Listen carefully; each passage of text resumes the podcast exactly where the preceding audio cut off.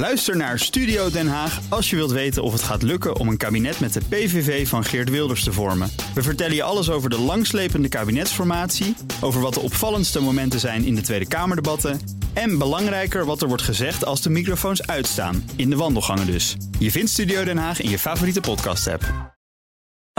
The Friday Move wordt mede mogelijk gemaakt door TUI. Discover your smile. BNR Nieuwsradio. The Friday Move. Het wordt, eh, als het goed is, een goed kabinet of geen kabinet, wat mij betreft. Uh, want alles is, alles is ingewikkeld bij, bij de panda. Kluivert, goed, Klaassen, 2-0. Davy Klaassen. Wilfred Gené. Het is de week dat de spelers van Borussia Dortmund de schik van hun leven krijgen. John de Mol SBS 6 inlijft en de pandas als sterren worden ontvangen. Dit is de Friday Move vanuit de Sky Lounge van het Doubletree bij Hilton Hotel in Amsterdam. Met beats van DJ Thomas Robson.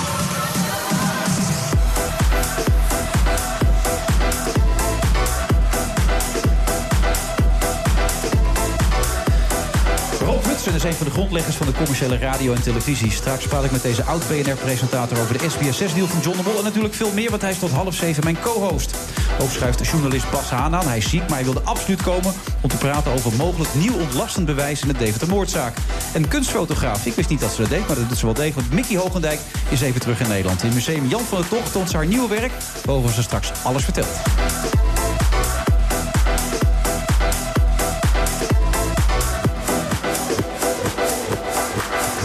En dat allemaal op vrijdag eh, 14 april in de Sky Lounge, waar u eh, natuurlijk weer in grote getalen bent langsgekomen. Dat merkt u ook wel aan het applaus. Er kunnen nog een paar mensen bij natuurlijk. Dus als u nog wil langskomen hier in Amsterdam, doe dat zeker. Het ziet er hier prachtig uit. Schitterende uitzichten natuurlijk hierover.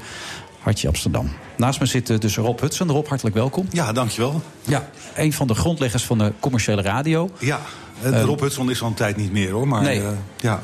Maar uh, misschien dat sommige mensen denken... Rob Hudson, help me even mee. Ja. Help me even mee, Rob. Nou, Ruud Hendricks die woonde vroeger in de Hudsonstraat. Oh. En die uh, hield zich bezig met uh, piratenzenders, illegale radiozendertjes. En dan moest je een andere naam hebben. En iedereen heette in die jaren Tom Collins of Lex Harding. Dus ik werd Rob Hudson, zo ging dat toen. Ja, omdat je in de Hudsonstraat woonde. Ja, je, dat is dan lekker. Ja, en, ik, en die R en die H, weet je, mijn initialen, dat kwam ook wel goed uit. Maar kleine, mis, mis kleine je wel die Rob Hudson? Nee, helemaal niet. Nee, nee? Ik, toevallig, ik, ik, mij, mij wordt nog wel regelmatig gevraagd of ik nog één keer nieuw leven in wil blazen bij allerlei reunies en dergelijke.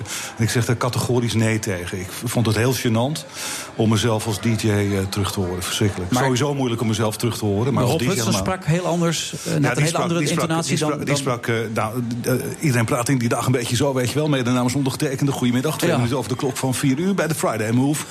Zo spraken we toen. maar ik had ook een veel zwaarder Amsterdamse accent. Ik, ik sprak platter Amsterdamse dan André Hazes. Nee, dat kan niet. Nee, nee dat kan echt niet. Nee, nee, dat is onmogelijk. Even lekker naar Ajax kijken. Gisteravond erg goed trouwens. Ja, ja. En dat, maar als je dat terug hoort, word je gek. Ja, ik kan het ook niet meer goed. Maar dat gevoel wat je erbij had toen, mis je dat dan niet? Nou, het gevoel... Uh, ik, ik heb uh, in september afscheid genomen van uh, deze prachtige zender ja, van BNR. En ik mis? BNR verschrikkelijk. Ja. ja. ik vond het heel erg leuk om hier te werken. Waarom kop je de zaal niet gewoon op dan? Ja, je omdat, weer presenteren? omdat, omdat radio, nou, ten eerste is radio een hele slechte business. Ja. Weet je, die staat zwaar onder druk ja, ik weet er alles van, van allerlei online bedrijven en dergelijke. Daarom zit jij hier voor zo'n nederig salaris. maar ik geniet ervan, dat weet je. Dat is waar. Uh, nee, maar ik, weet je, en je moet dat soort dingen niet als hobby doen. Bovendien, ik ben heel erg druk nog. Ik ben samen met mijn compagnon Patrick de Zeeuw uh, drie bedrijven aan het bouwen. Waar nu in totaal, daar zijn we. Oh, je gaat gelijk op de commerciële toe. Nou, ja, vertel ja, het maar. Nou, daar, Nee. zijn, daar zijn we een jaar of vijf en een half geleden samen mee begonnen. En er werken nu in Nederland 60, maar wereldwijd zo'n 500, 550 mensen. Zo. Dus ja. En kun je kort die business even samenvatten? Hebben we dat tenminste gehad? al die onzin? nou, wij helpen bedrijven, uh, kleine bedrijven, om heel snel te groeien. Ja. Uh, grote, hele grote bedrijven met een omzet van meer dan een miljard... om te groeien alsof ze een klein bedrijf waren. En we helpen ook nog mensen om zich heel snel te ontwikkelen. Dat is ruwweg wat wij doen. En er zitten ook nog klanten voor. Die, die, die kan je vinden. Heel veel klanten, ja. Ja? Van de 50 grootste bedrijven van Nederland zijn er 35 klanten bij ons. Dus dat is wel, uh, gaat wel Maar lekker. hoeveel tijd steek je er wel niet in dan? Uh, uh, dag en nacht. Daarom zit ik ook niet meer bij BNR. Ik mis BNR verschrikkelijk, maar dat ging gewoon niet meer. Oh, het was niet dat je zelf... uh... Nee, nee, nee, nee. Oké. Okay. Nee, ik dacht dat je eruit gegooid was. Dat ze nee, zo tevreden over je nee, waren. Nee, dat het zei, ja, met die nou, gozer erbij wordt niks. In zoverre, uh, mij werd vriendelijk verzocht of ik bereid zou zijn... vijf dagen in de week bij BNR te presenteren. Ja. Nou, dat was onmogelijk en ja... dan houdt het op. Oké, wat mis je er het meest aan dan? De collega's, het- zoals jij weet. Nee, het echt is serieus. weer- Echt oh, hele... Jongen, is echt jongen, waar. jongen zeg. Hey. En ben je- altijd zo aan het slijmen? Nee, het is, maar het is echt waar. En, en dit, weet je, je kijkt uit over de stad... en je hebt het gevoel dat die hele stad op dit moment naar dit programma luistert. Ja. Dat is bijna zo, niet helemaal zo. Ja, dat is wel een heel apart gevoel. Maar is het een andere sfeer dan bij de bedrijven waar je in het verleden hebt gewerkt? Ook mediabedrijven je hebt ik, Wij kennen elkaar nog uit Sport 7. Dat Ja, was één, doorslaggevend succes. Maar dat waren ook allemaal hele leuke mensen toen, of niet? Nou, weet je, eh, jij werkt nog steeds bij televisie, heb ik ook veel gedaan. Eh, Maar televisie is zo groot, dan moet je met zoveel mensen werken. Terwijl radio is veel intiemer. Je maakt letterlijk met een goede technicus eh, en, en, en een goede presentator en een gast... kan je een leuk programma maken. Het is de ultieme illusie. Hè? Ja. Als, ik jou, als ik jou nu omschrijf en ik zeg, nou, je zit hier in je zwembroek... En dat is ook zo, maar dan moet je niet vertellen dan, dit. Dan zien mensen zich dat, eh, ja, die kunnen Ja. zich dat En voorstellen. die worden daar vrolijk van. En die worden heel ja, vrolijk die van. auto eh, denken gelijk, hé, hey, zullen niet over jouw lichaam uitweiden, maar ik kan me dat helemaal voorstellen. Ja, maar die, die torso wil je niet even beschrijven Nee. dan? Nee. Nou, dat vind ik dan weer jammer. Nee, het moet een illusie blijven, toch? Ja, maar dat maakt radio zo mooi. Hè? Dat maakt het ook prachtig, zo bijzonder. Want ik zeg net dat er bijna geen mensen zijn, maar het zit hier natuurlijk afgeladen vol. Ja. Maar die mensen houden allemaal hun mond om. Dat, dat vind ik dan ook zo leuk. Dat ze allemaal even niks zeggen gewoon. Dat ze allemaal stil zijn. Maar zometeen gaan ze natuurlijk helemaal los, hè, mensen. Ja, nee, dat gaan ze zo wel doen, denk ik inderdaad. Ja. Dus dat ga je missen, maar dan op de duur zou je het toch wel weer een keer gaan doen. Je bent nu 58, je moet ook nog leuke ja, dingen ik doen. ben nog heel jong. Naast al dat werken. Ja, zeker, zeker. Maar ik vind werken heel leuk, hè? Dat is ook ik werk gevaar, omdat hè? ik het leuk vind. En eh, ja, dat is ook een gevaar. Ja. Dat heb ik in de loop der jaren wel eh, een beetje leren doseren. Maar ik ben ooit om mijn 42e even met pensioen geweest. Heb ik twee jaar bijna niks gedaan. Ja, verschrikkelijk En- veel geld verdiend natuurlijk ook. Hè? Dat scheelt ook. Ja, dat helpt. Ja, Eh, 26 huizen, nou, Cadillacs, nee. drie keer per jaar. Fiets, ik, ben, ik fiets op een 62 jaar oude fiets van bijna mijn moeder door deze Ja. stad. Maar veel geld, daar word je niet gelukkig van. dat is wat je en, eigenlijk en- zegt. en nee, nou, ik, ik vind dat je wel degelijk gelukkiger wordt van geld. Ja. Absoluut. Maar eh, van niet werken word je niet gelukkig. Je geniet veel meer van je vrije tijd als je hard werkt. Weet je, Ja. net zoals dat je geniet van de goede tijden... als je ook af en toe eens wat meemaakt wat, wat, wat, wat minder is. Wat was het minste, minste in je leven dan, wat je hebt meegemaakt? Nou, eh, ik, ik, er zijn mij dierbaren ontvallen, vrienden, familieleden. Daar begint het mee. Eh, in zakelijk opzicht is Sport 7 natuurlijk een eh, giga-dieptepunt geweest. Eh, het was voor niet alleen maar jezelf? succes. Ik heb nog eens een scheiding meegemaakt. Ook niet echt een vrolijke periode. Nee. Even naar Sport 7, dat was je grootste debakel, vind je zelf? Zakelijk wel, ja, zeker. Want dat werd jij aan opgehangen, zeg maar. Ja, Omdat- en, en John de Mol en in mindere mate Jo van den Ende. Ja, dat was heftig. Ja, wij maakten, hadden de fout gemaakt dat wij dachten eh, zoveel van televisie te weten met z'n drieën. Dat wij eh, zeker wisten dat mensen wel één biertje in de maand over hadden... om eh, zeven dagen in de week naar voetbal en Ja. naar sport te kunnen kijken. met werd er ook wel gezegd, toch? Ja, tijd? patatje met. Ja, Eh, was ik natuurlijk heel tegen En dat bleek, niet maar- het geval te zijn. Hè. Je moet dat soort dingen moet je eerst valideren. Dus je moet de straat op gaan en moet je niet aan mensen vragen... van bent u wel bereid een biertje te betalen voor een sportzender elke dag? Nee, je moet de straat op gaan en vragen van... hoor eens, eh, wat doet u in uw vrije tijd? Kijkt u wel eens televisie? En wat mist u dan op tv? Ja. Nou, dat is gezegd, we missen eh, een kookkanaal... en misschien een natuurkanaal, een pornokanaal, whatever. Maar ze hadden zeker niet geroepen dat ze een sportzender misten... waarvoor ze een biertje in de maand moesten betalen. Ja, daar kwam ook nog bij, en dat mag ik wel zelf zeggen... dat het niveau ook niet overhield, hè, wat we daar aan het doen waren. Als je heel eerlijk bent. Nou, we hadden toch wel mensen als Koos Posten, maar daar rondlopen. Die Ja. hadden het wel eens eerder gedaan. En eh, eh, ik, ik geloof dat het redactioneel ook niet zo erg was. Maar weet je, een tv-zender die begint, hè. We hebben ook geen geluk gehad, maar technisch is dat nog best een... en zeker in die jaren was het nog best een ingewikkeld proces ook. Ja. Nee, Ja. maar ik, ik heb er zelf natuurlijk redelijk dichtbij gezeten... en ik zag nog wel eens wat dingetjes misgaan op de vloer. Zeker. Nou, ik kan me nog de eerste uitzending herinneren. Ik was gisteravond even in de arena. En ik moest aan de, de eerste eh, wedstrijd die Ja. ooit in de arena werd gespeeld... Ajax PSV voor de Supercup. Was de eerste uitzending op Sport kan matig 7. doelpunt. En eh, er gebeurden daar twee dingen. Ten eerste riepen mensen eh, later de beelden die de NOS daarvan uitzond... beter waren dan de onze, terwijl die identiek eh, waren. Ja. Maar ik zal ook nooit vergeten dat er een regisseur was... die zo vriendelijk was om mij even op de tribune in beeld te nemen. En eh, 49.000 mensen die je uitfluiten, dat is een hele bijzondere ervaring. Ja, en ze schakelde ook nog even verkeerd met het geluid. Dus op een gegeven moment staat Eddie Poelman op Sport Ja, 7 dat is- commentaar te geven. Ja. Dat was ook vrij pijnlijk zeker, natuurlijk. zeker, ja. Maar we hebben wel gelachen. Absoluut. was, ik zou het nooit gemist willen hebben. Dat was echt, ik vond het echt een geweldige tijd. Nee, was het ook. Ik Veel bedoel, geleerd. eh, Ja, ik heb bij alle, Dure les, dat wel. alle succeszenders in Nederland gewerkt. Ik heb bij Talpa gewerkt, ik heb bij Sport 7 gewerkt... ik heb bij Canal Plus gewerkt, ik heb bij Filmnet gewerkt. Maar Ja. hè, we zijn er nog steeds. En BNR gaat echt goed met je carrière, toch? Ja, wanneer stopt dat eigenlijk, BNR? Nee, BNR gaat nog jaren door. Dat denk je wel. Ja. Dat heeft bestaansrecht. Ja, zeker. Maar dat is al de hobby van iemand. Want BNR is van Hal en dat is van de familie van de Voorn. En Ja. daar vinden ze het heel leuk om BNR en het FD in stand te houden. Nou, top toch? Wij maken eigenlijk hobbyradio, zeg jij. Ja, Nou, dat is fijn om te weten dit. daar komt het wel op neer. Dankjewel, Ruud. Ja. Nou, we gaan zo weer verder met Bas Haan. Doodziek, maar hij is er. Tot zo. Nou, U eh, luistert naar de Friday Move van vrijdag 14 april. Naast mijn man die hunkert naar radio maken, maar daar helaas geen tijd voor heeft. Maar vandaag mag je het doen tot de klok van half zeven. Ruud Hendricks. Dus als je de lied wil nemen, Ruud, als je dat gewoon voelt, dan moet je het gewoon doen. Nee, hè? ik zit hier helemaal lekker als eh, bijrijder. Dat is Nee, nee, goed. de bedoeling is ook dat je anticipeert. En dat mag je Zo zeker doen. Je moet niet te dicht bij Bas komen. Bas Haan is namelijk aangeschoven. Journalist, bekend journalist ook. Bas, je bent ziek, hè? Ja, een, een flauw griepje. Een flauw griepje. Eh, alleen de spierpijn nam wel heel erg eh, toe op weg hier naartoe. Dus, eh, Is dat een, een hint, dit? Of? Ja, ik denk dat je morgen Ja? met pijn in je, in je lendenen wakker wordt. Dus, Oh, maar nou, is dank voor de uitnodiging. Maar je wilde zo graag komen. Nieuw ontlastend bewijs in de Deventer-moordzaak. Toen je dat hoorde, je sprong op die fiets. Doodziek, maakte je niet uit. Je wilde hier naartoe. Waarom? Vanuit prachtige Rotterdam nog net niet de fiets. Maar inderdaad, eh, ik zei onmiddellijk ja, omdat er weer ophef is over een zaak. En, en eigenlijk wel een beetje onterechte ophef. En er is, deze zaak heeft al zoveel leed opengetrokken. En het is, een- het is een kermis geworden. Leed opengetrokken is geen goed Nederlands. Volgens mij Leed veroorzaakt, wonden Ja, leed- opengetrokken, ja, pijn ja, gedaan. zoiets inderdaad, Eh, dat is beter, mensen lijken wel eens te vergeten dat het echt om iemand gaat die dood is gegaan... met nabestaanden. eh, dat er iemand anders, een klusjesman, ook gewoon een Nederlander... jarenlang keihard door het slijk is gehaald. Allemaal op basis van complete bullshit. Ja. En dat is vrij ernstig. Vat even de hele zaak samen. Flauwers even. is natuurlijk de Heb je hoofd... nog een uur? Nou ja, wel voordeeld, niet voordeeld, maar even de essentie. De essentie. Er is een moord gepleegd in eh, eh, eind vorige eeuw eh, op de weduwe. Daar is de boekhouder, die geen boekhouder is... maar belastingadviseur Ernst Lauwers voor veroordeeld. Eerst vrijgesproken, toen veroordeeld. Op basis van een heel slecht dossier. Op de justitie had er een potje van gemaakt. Ja. Was met bewijs geknoeid, bewijsmiddelen deugden niet... Ehm, dus er ontstond de overtuiging, die man is onschuldig. Eh, veel te danken aan een, een echtpaar uit Almere, Wijsvis. Dat, dat onderzoek begon, allemaal voorgeschiedenis, maar de man kwam vrij. De, de Hoge Raad zei, dit bewijs deugt niet, je krijgt een nieuw proces. Ja. Wat er toen gebeurde, is dat hij opnieuw werd veroordeeld in 2004. En die beelden kent iedereen. De man die opstaat en ik heb het niet gedaan, Ja, neergewerkt schreeuwen, wordt. ja. En mensen dachten, ja, maar als jij ooit slachtoffer bent geworden van justitie... als ze de boel al verkloot hebben, als ze al gemanipuleerd hebben met bewijs... dit geloven we niet. Die man is onschuldig, die is slachtoffer van het systeem. Als je dat stempel eenmaal hebt, kom je er niet meer vanaf.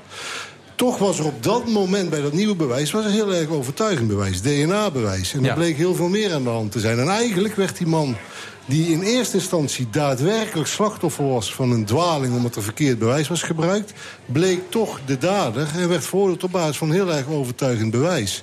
Maar de emotie had het overgenomen en daar dook een opiniepeiler op in. Die begon, Stond, ja. die begon een campagne en die wist zeker wie het wel gedaan had. De klusjesman. Nog interessanter voor ons in de media. We, hebben niet alleen een dwaling, we weten zelfs wie het echt gedaan heeft. De klusjesman. Nou, dat is een circus geworden, een schandalig circus. De hond is niet voor niets veroordeeld, zowel strafrechtelijk als civielrechtelijk... voor smaad, voor laster en heeft schadevergoedingen moeten betalen. Want inhoudelijk is er niets meer aan dat dossier toegevoegd. Dus wat er vandaag nou in de krant staat... TNO-onderzoek. En dat gaat over een telefoontje wat Ernst Lauwers zou hebben gepleegd. Ja, de die- basis van het bewijs waarop Lauwers is veroordeeld is DNA-bewijs. eh, waar discussie over is. En een telefoontje. Het laatste telefoontje van de weduwe. Dat is gelopen via een telefoonmast zo'n beetje naast de vermoorde weduwe. Ja. En dus zegt politie, zie je wel Lauwers, jij was daar. Want Terwijl hij jij zei dat hij op de 28 en hij 28 zegt, ik was 24 kilometer verderop op weg naar huis op de A28. Ja. Theoretisch, technisch kan dat. TNO heeft vandaag gezegd, de kans is klein, maar het kan. Dat wisten we al en nu is dat nog een keer gezegd, het kan. Is het waarschijnlijk? Nee. Nee. En het Hof heeft tot nu toe ook gezegd, ja, het kan, maar wij geloven het niet. Dus Wij daarom denken schrijf- gewoon dat hij er wel gewoon reed en dat hij het gedaan heeft allemaal. Dat is wat ze denken. Maar nu wordt er dan als TNO-bewijs bijgehaald... Ja. dat hij misschien via een andere mast gebeld heeft... omdat er atmosferische omstandigheden waren... waardoor er misschien op die dag een andere mast is gebruikt. Waardoor hij misschien wel daar reed op dat En moment. ook die discussie is oud. Die discussie is, als je het, als je het vonnis leest... maar de meeste mensen in zo'n zaak lezen niks meer... en gaan alleen maar mee in, in wat gebler. Maar als Ja. je het vonnis leest, dan gaat er vier, vijf pagina's... over precies dat argument. Ja. Is het mogelijk om dat telefoontje verderop vanaf de snelweg te voeren? Antwoord ja, theoretisch is het Maar die mogelijk. kans is alleen we geloven er niks van. En dus het is een beetje een, een vergelijking... op het moment dat er een moord gepleegd wordt... ehm, en vijf getuigen zeggen... die kerel die het gedaan heeft... die had een houten poot, een baard, een snor en een litteken onder zijn linkeroog. Theoretisch is het mogelijk... dat... Ja, ik vind het een Maar, mooie maar Bas, metafoor, eigenlijk dit. is er dus gewoon geen, geen nieuws, zeg jij. Hij heeft dat het gewoon gedaan En dit is allemaal bekend. Ja, dat is fantastisch. Nou ja, maar weet je, ik zie vandaag weer op, op, op Twitter zie ik berichten. Die, die zie je wel. En de klusjesman moet hangen. Ik vind ook dat in dit geval de Volkskrant het niet echt zorgvuldig heeft Ja, gedaan. maar we leven in een tijd van complottheorieën. Zo Mensen het. vinden het heerlijk om Emotie. eh, complotten te verzinnen. Ja. Emotie. We feiten doen er niet toe. Maar jeetje, we kunnen, weer wat, we kunnen een keer weer wat onthullen. En dat is heel erg heftig. Maar het raakt je ook omdat je er een boek over geschreven hebt, toch? Dat ik je- heb er in 2009 een boek over geschreven. Ja. 2009, dus dat is zeg maar vijf jaar nadat hij voordat was. Maar ook naar het circus. En ik zeg nou in één woord circus. Maar laat ik een voorbeeldje noemen. Op enig moment was er zoveel ophef over die zaak. Die, die, die stond iedere week stond die in de krant. En Ja. kwam er weer een nieuw verhaal. En kwam er weer een talkshow en weer een nieuwe theorie. Op een gegeven moment was het zo gek dat een rechter zich door de maatschappelijke of- ophef gedwongen zag om het bevel te geven om het graf te openen van de vermoorde weduwe omdat Maurice de Hond beweerde dat de klusjesman daar het moordwapen in verstopt had. Ik bedoel, dit is de, dit is de slechte versie van een B-film. Ja. Ehm, ehm, en- maar het gebeurde wel. Dat graf werd geopend. Er lag geen mes. Natuurlijk lag er geen mes. Maar nogmaals, het gaat niet om een spelletje. Dit gaat om een moord. Die, die vermoorde vrouw heeft gewoon nog een zoon... die nu weer die bakkelende over zich heen krijgt. En, en die klusjesman ook. Hoe is het met die klusjes- klusjesman? Die is kapot. Die is, ik bedoel, die heeft de schade... Die is nooit meer aan de klus gekomen. nee, ik maak geen grapje. Ik meen het Nee, maar die heeft een schadevergoeding gekregen van iets van ik- een groot bedrag, 40.000 euro of zo. Wat natuurlijk ook peanuts Maar is. dat, zeg, wat- dat, kun je ook niet Maar voor. Nederlandse begrip is dat een groot bedrag. De hond is veroordeeld. eh, twee maanden voorwaardelijke celstraf voor smaad. Dus dat, weet je, dat heeft zo'n wat was het enorme belangrijk impact. van Maurice de Hond om daar zo fanatiek mee om te gaan eigenlijk? Ja, dat moet je hem vragen. Maar ik denk dat hij, dat hij moeite heeft met toegeven. Dat hij, misschien is hij wel echt overtuigd van zijn gelijk. Maar hij wil gewoon gelijk halen. Hij is ervan overtuigd dat hij gelijk heeft. Maar zijn campagne kwam toen de zaak eigenlijk al klaar was. Ja. Dus alle twijfel die hij in de media niet opnieuw uit, was al geblazen behandeld, heeft, zeg maar. was in juridische zin allemaal beoordeeld. Het had dat gewoon een... Natuurlijk, als Lauwers zegt dat hij onschuldig heeft... dan moet hij naar de Hoge Raad. Dat, Ja. dat recht wil ik niemand ontnemen. En misschien dat hij ooit wel gelijk gaat krijgen... met wetenschappelijke discussies. Ik geloof er geen bal van, maar het kan. En die weg staat hem open.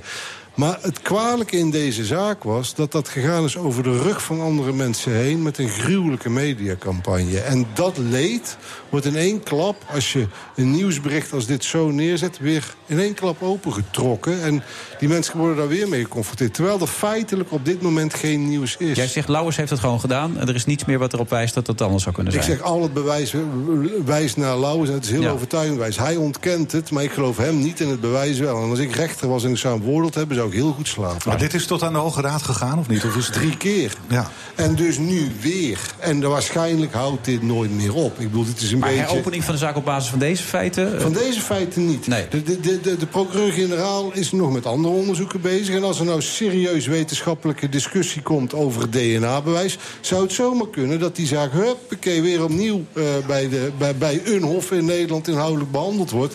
Alleen zou het mij dan helemaal niet verbazen als die zaak ook weer huppakee opnieuw in opnieuw een veroordeling voor Lauwers eindigt. Want hoe je het ook bent of verkeerd, de lag een mevrouw. Die was vermoord. Die zat onder het DNA van één iemand. En dat was meneer Lauwers. En Ja. meneer Lauwers was de, account, de, de, de boekhouder... Die, die probeerde in een concepttestament al haar geld toe te eigenen... en die met een telefoonpaal, misschien op grote afstand... maar feitelijk naast de moord met haar gebeld heeft. Ja, er zijn heel veel zaken in Nederland... waar mensen voor in de cel zitten met heel veel minder bewijs. Ja, als je dit bewijs wordt even samengevat, wat zeg jij dan? Ja, als- als hij eh, de openbaar aanklager zou zijn, eh, zou Ja. ik hem geloven als ik de rechter was. Ja. Maar hoe is het met meneer Lauwers verder gegaan? Die is vrijgekomen, Die, is, die, zo is- lang die geleden heeft al. zijn leven opgepakt. Ja. Dus die heeft, die heeft zijn straf uitgezeten. Eh, die is eh, eh, volgens mij bij een advocatenkantoor aan het werk Hij is gaan studeren, toch? In, in, in, ja, in, ik heb in daarna ook nog wel eens contact met hem gehad. Want hij heeft een boek geschreven eh, over, natuurlijk, waarin hij zijn onschuld Ja. bepleit. We hadden ooit nog een keer de afspraak. We gaan, ik heb altijd goed contact met hem gehad. Hij is nooit boos, op me geweest. We hebben een keer de afspraak gehad, we gaan boeken uitwisselen. Is er nooit van gekomen, maar misschien ga ik hem alsnog eens bellen. Mooie gast voor volgende week. Ja, nou, als je luistert mag hij komen natuurlijk, hè? Ja, Kom jij dan nou, ook weer of niet? Zeker, als Ja? hij dat wil, dan kan ik naast hem Oh, zitten. Lijkt als je ziek bent, dat maakt allemaal niet uit dan. Spring je gewoon in de auto? Ja hoor. Of op de fiets? Nee, Ja. dat ga je niet redden hè, vanuit Rotterdam. Nee, dat lijkt me heel sterk. Maar goed dat je bent gekomen, Bas. Want je doet het, met dat samenvatten ging ook prima voor je niet, Ruud? Ja, je vat Absoluut. Jij vat er echt fantastisch samen. Kijk man. aan, terwijl er best wel wat te vertellen is over Ja, die zaak. en je, Nou, zit er, je zit er als een dijk in, man. Die moeten we hebben, dat soort gasten. Je hebt ook van die gasten die weten even niet meer hoe het helemaal zit. En dan moet je het weer uit gaan leggen. En zo. Maar dit, boek dit zijn schrijven. topgasten. Oh shit, heb ik al gedaan. Ja, nee, dat, eh, daar moet je wat mee doen, Bas. Oké. Ja, nou, wie weet tot de volgende keer. Als je weer een bonnetje gewonnen hebt, dan eh, spreken we elkaar weer. is Ja, goed. Man van het bonnetje hier, zit hij ook nog inderdaad, ja. We gaan zo verder naar de reclame met Jeroen Stans... die ook ons alles gaat vertellen over de formatie. Tot zo. BNR Nieuwsradio. The Friday Move. Het wordt, eh, als het goed is, een goed kabinet of geen kabinet wat mij betreft. Eh, want alles is, alles is ingewikkeld bij, bij de panda's. Kluivert, goed, Klaassen, 2-0. Davy Klaassen. Wilfred Genee. Mickey Hogendijk, Remco Veldhuis, Arend Jan Boekenstein en Guido van der Garde... zijn nog de gast in deze uitzending van de Friday Move. En hij tot de klok van half zeven, Ruud Hendricks.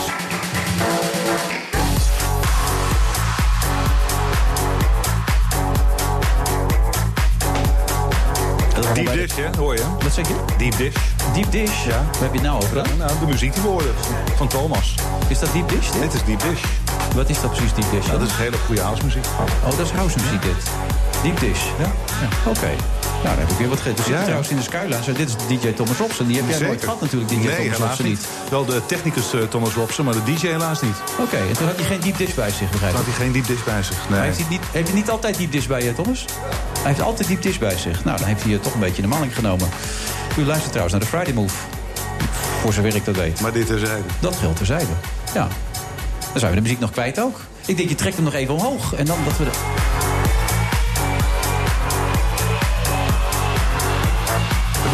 32e beat wat in de house, hè? als, je- elke 32e als jij niet kan dansen en je telt gewoon telkens de 32 en dan steek je je arm omhoog, dan kan je je toch goed. heel aardig meedoen in de house, ja. Hoe weet jij dit allemaal? Ja, omdat ik zelf ook wel eens een plaatje draai. Nog steeds wel ook. Ja, zeker. Maar waar dan? En welke Nou, gelegenheid? het feestje hier, feestje daar. 27 mei weer op het eh, strand van Castricum. Oh ja? Jazeker. En wat is dat te doen dan? Wat Nou, gebeurt daar er? viert iemand zijn verjaardag met een paar honderd mensen. Die heeft gevraagd of ik daar... Want ik word dit jaar half twaalf 50 tot en ik wil ook een eh, feestje gaan nou, geven. Dan kan ik jou bellen. draaien, ja, kan dat? Ja? Ja, als je van house houdt wel. ja, nee, dat lijkt me geweldig. En niet, niet, Nederlandstalig niet Machine van James Brown en Shout van de Tramps. Dat doen we niet meer. Nee, maar wel eh, een Nederlandstalig nummertje Nou, ertussendoor. dan moet je iemand anders eh, inhuren. Maar als het, als, het, als het Nederlandstalige house is, dan kom ik even bij je langs. Nee, maar house erbij lijkt me ook hartstikke leuk. Eh, Hoe is het met jouw deep dish trouwens, Jeroen Stans? Ja, ik ken ze wel. Ja, ik ben stom verbaasd dat jij het niet kent. Maar volgens mij kent iedereen Deep Dish toch wel. Maar- een van de betere in de, in de house scene. Echt waar? Ja. Is dat Ja. serieus? Jongen, je zit mij gewoon een beetje... Je hebt Nee, het nee, serieus. Nee, nee, nee, het Ja, het wel, ik zag jullie net in de lift staan met z'n tweeën. Als jij dat wil We gaan even die geneden tussen nemen. Die dish. Hartstikke leuk allemaal. Waar kom je eigenlijk voor, eh, Jeroen? Oh ja, Eh, politiek. Politiek, dat was het, met formatie. Niet dat heel veel is gebeurd afgelopen week. Nou, waar ben je dan? Ja, goede vraag. Ja. om, om te willen dat er niet zo heel veel is gebeurd afgelopen Maar hoe dag. kan het dat eigenlijk. Vandaag is helemaal niks gebeurd, toch? Nee, het is een extra, extra lang weekend. Eh, natuurlijk door een traagse omsta- omstandigheid dat die formatie nu eerder is stopgezet voorlopig. Omdat de moeder van Jesse Klaver met spoed is opgenomen in het ziekenhuis. Dat Ja. vertelde GroenLinks zelf dat de situatie van haar eh, zorgwekkend is. Nou, daardoor zeiden ze eh, op donderdag gaan we niet onderhandelen. En je hebt dan XXL weekend, want Goede Vrijdag in Den Haag. Dat betekent dat alle luik echt letterlijk dit gaan. Den Haag is uitgestorven op Binnenhof. En eh, maandag tweede paasdag, dus op dinsdag gaan ze een keertje verder. Ze hebben vijf dagen rust om te bedenken hoe het nu gaat. Maar wat is jouw indruk hoe het gaat dan? We moeten een beetje gaan speculeren, dus begrijp ik wel. Ja, het is allemaal speculeren. Maar bijvoorbeeld een kleine vingerwijzing vond ik wel afgelopen week. Toen eh Bram van Ooyek moest toen Jesse Klaver even vervangen. Ging niet goed. Dat deed hij een beetje onhandig. Ja. Want die eh, beaamde toen volgens de Telegraaf... eh, dat alle partijen die nu onderhandelen... dus VVD, CDA, D66 en GroenLinks... dat die meer geld voor defensie willen. Op zich, ze denken, niet heel verwonderlijk. Maar GroenLinks is de enige van de vier... die geen extra geld voor defensie wil uittrekken. Staat in het verkiezingsprogramma. Dus als zij nou dat wel zouden willen... dan hebben ze al een beetje bewogen. Ja. Maar de, de, de indruk die ik daarbij kreeg is dat blijkbaar het wel goed zit aan tafel daar. Dat ze elkaar niet de tent uitvechten. Want er was geen enkele partij die de neiging had om publiekelijk nou even het vel over de neus te trekken bij GroenLinks. Het was niet dat ze dan meteen publiekelijk zeiden: zie je wel, dit was één punt. Dat hebben we binnengehaald ten koste van, eh, van GroenLinks. Dus volgens mij gaan ze nog wel redelijk. zijn papier ook verkeerd vast lastig. Ja, was dat flauw dat- gewoon? ja, nee, dat is niet flauw. Dat is gewoon ongeveer de eerste les natuurlijk in Den Haag. Dat je als je je papieren hebt waar je over onderha- onderhandelt... het zijn geen staatsgeheimen, maar je wilt het wel een beetje geheim houden. Dan ga je niet met je mapje zo lopen dat de fotograaf kan zien... hé, hey, dat is precies gaat over defensie. Ik zie foto van eh, het hoofd van Poetin. Maar Jeroen, denk jij echt dat er helemaal niets gebeurt de komende vijf dagen? Het gaat regenen, slecht weer zondag. Nou, dat ze niet zit- eventjes Ja, even onderzoek gaat bij Rutte. Achter de Even... schermen sterker. Vandaag nog Goede Vrijdag. zijn eh, alle politieke leiders zijn waarschijnlijk naar de Matthäus-passion. Of in Naarden of in Leiden. Daarom? Daar zien ze elkaar. Daar wordt het gewoon informeel verder gebeurt het Oh, ik allemaal. probeerde het net bij Naarden, moest ik even naar de kledingsponsor. Maar ik kwam er niet doorheen, maar dat was het dus. Dat, dat dat was het. De jaarlijkse ik denk, wat Matthäus-passion. is hier allemaal aan de hand, man? Allemaal Ja. omleidingen en zo. Het Een hoop boos op de snelweg. Heb je dat ook Ja, gezien? ook heel veel Duitsers inderdaad. Ja. Vanaf Ja. vanochtend vroeg al. Ja. Ja, maar dus er gaat niets gebeuren, zeg jij. Want Nee, Ruud probeert jou te verleiden Nee, tot nee, uitspraak. achter, hè, achter de schermen gebeurt natuurlijk van alles. Ik bedoel, maar ze, ze bellen sowieso met elkaar. En, Maar wanneer gaan we horen dat het met GroenLinks niet gaat lukken eigenlijk? Wanneer gaan we dat horen? Dat duurt denk ik nog wel een paar weken. Als ze inderdaad, van die als tijd ze toch, inderdaad besluiten dat het niet gaat worden. Ik, ik zelf denk dat het nog wel een kans van slagen heeft hoor. Ik bedoel, Harry Mens had die twee weken geleden zei kansloos. En je weet dat Harry zit er altijd goed in natuurlijk. ja, hè? ja, ja, maar iedereen zei ook van tevoren dat Donald het Trump. totaal kansloos was dat de VVD en de PvdA samen gingen. Dus eh, zeg nooit nooit is les 1 in Den Haag.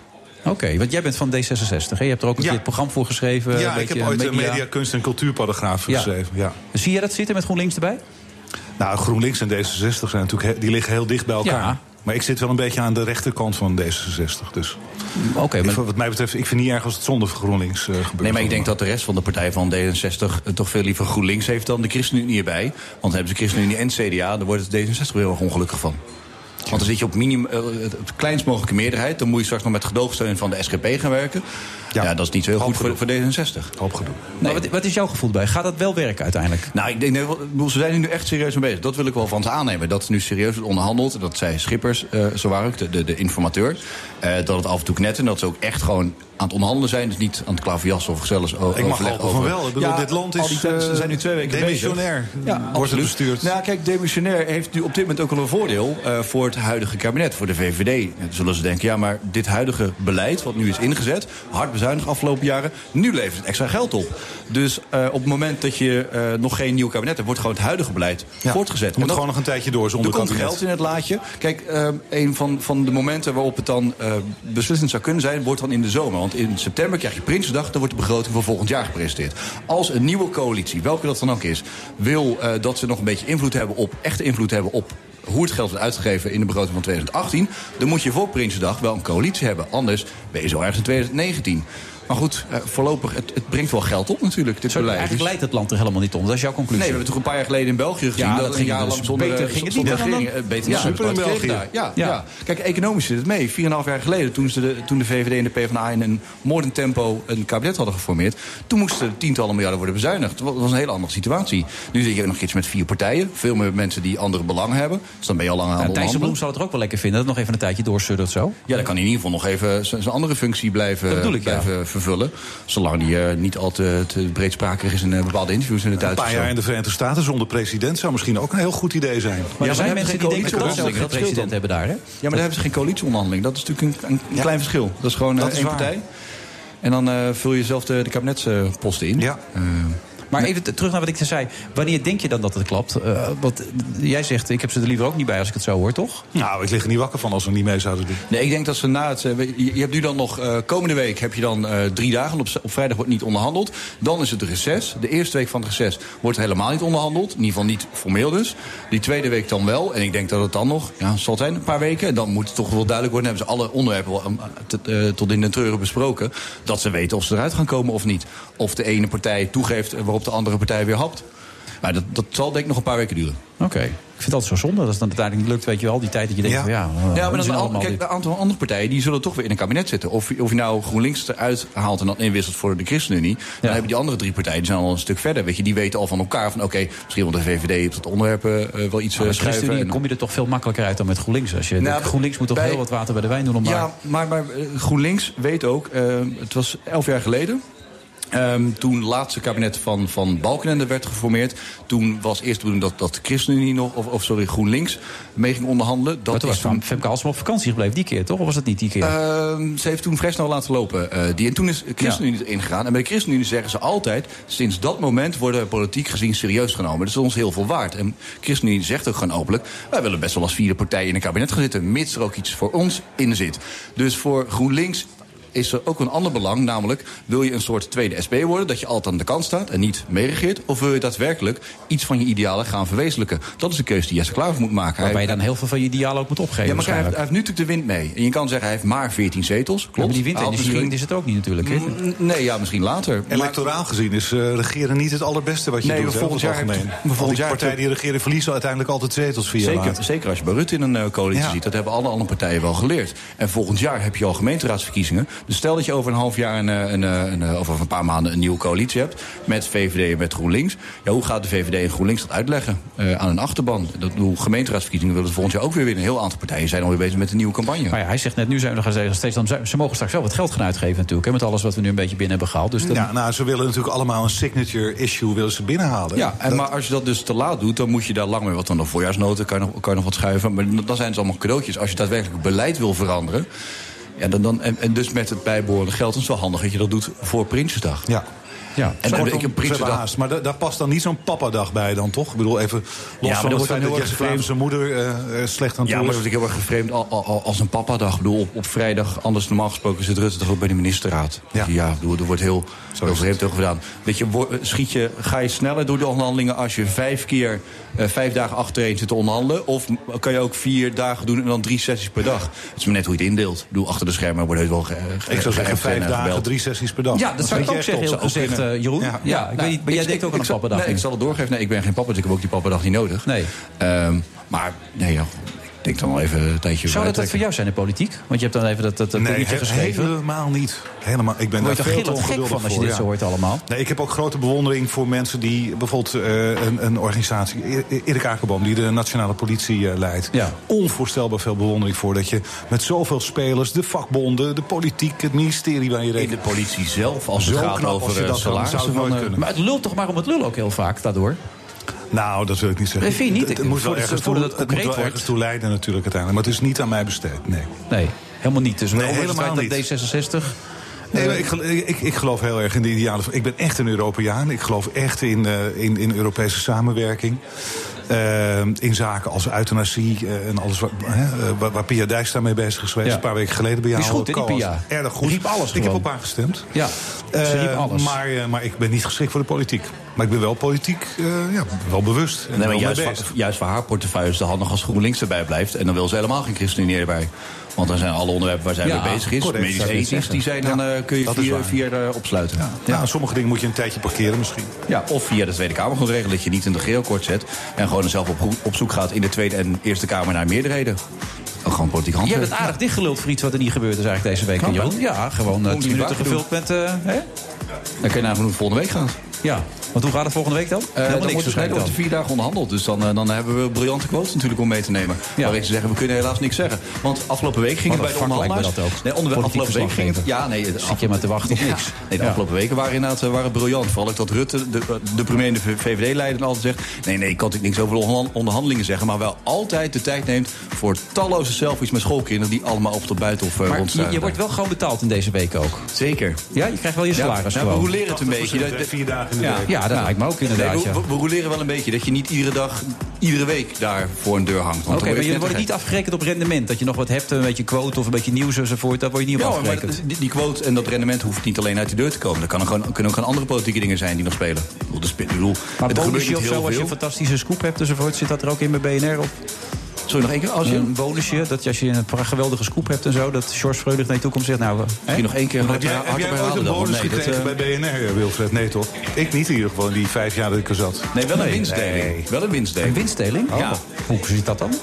Ja, dat krijg je uitbetaald eh, als, als het hele bedrijf gewoon eh, een goed jaar Maar heeft ik kijk om me heen, jij bent de enige die de winststelling gehad heeft. Die zitten 20 man van BNR. Die zitten allemaal. Ik, ik Die zitten jou een beetje aan te kijken met. eh, we gaan even bellen zo met George, Ik denk dat gaan, ja. Ja, ik denk George, als je luistert, zometeen telefoon. Zometeen ook. Mickey Hogendijk. Tot zo. Bedankt Jeroen.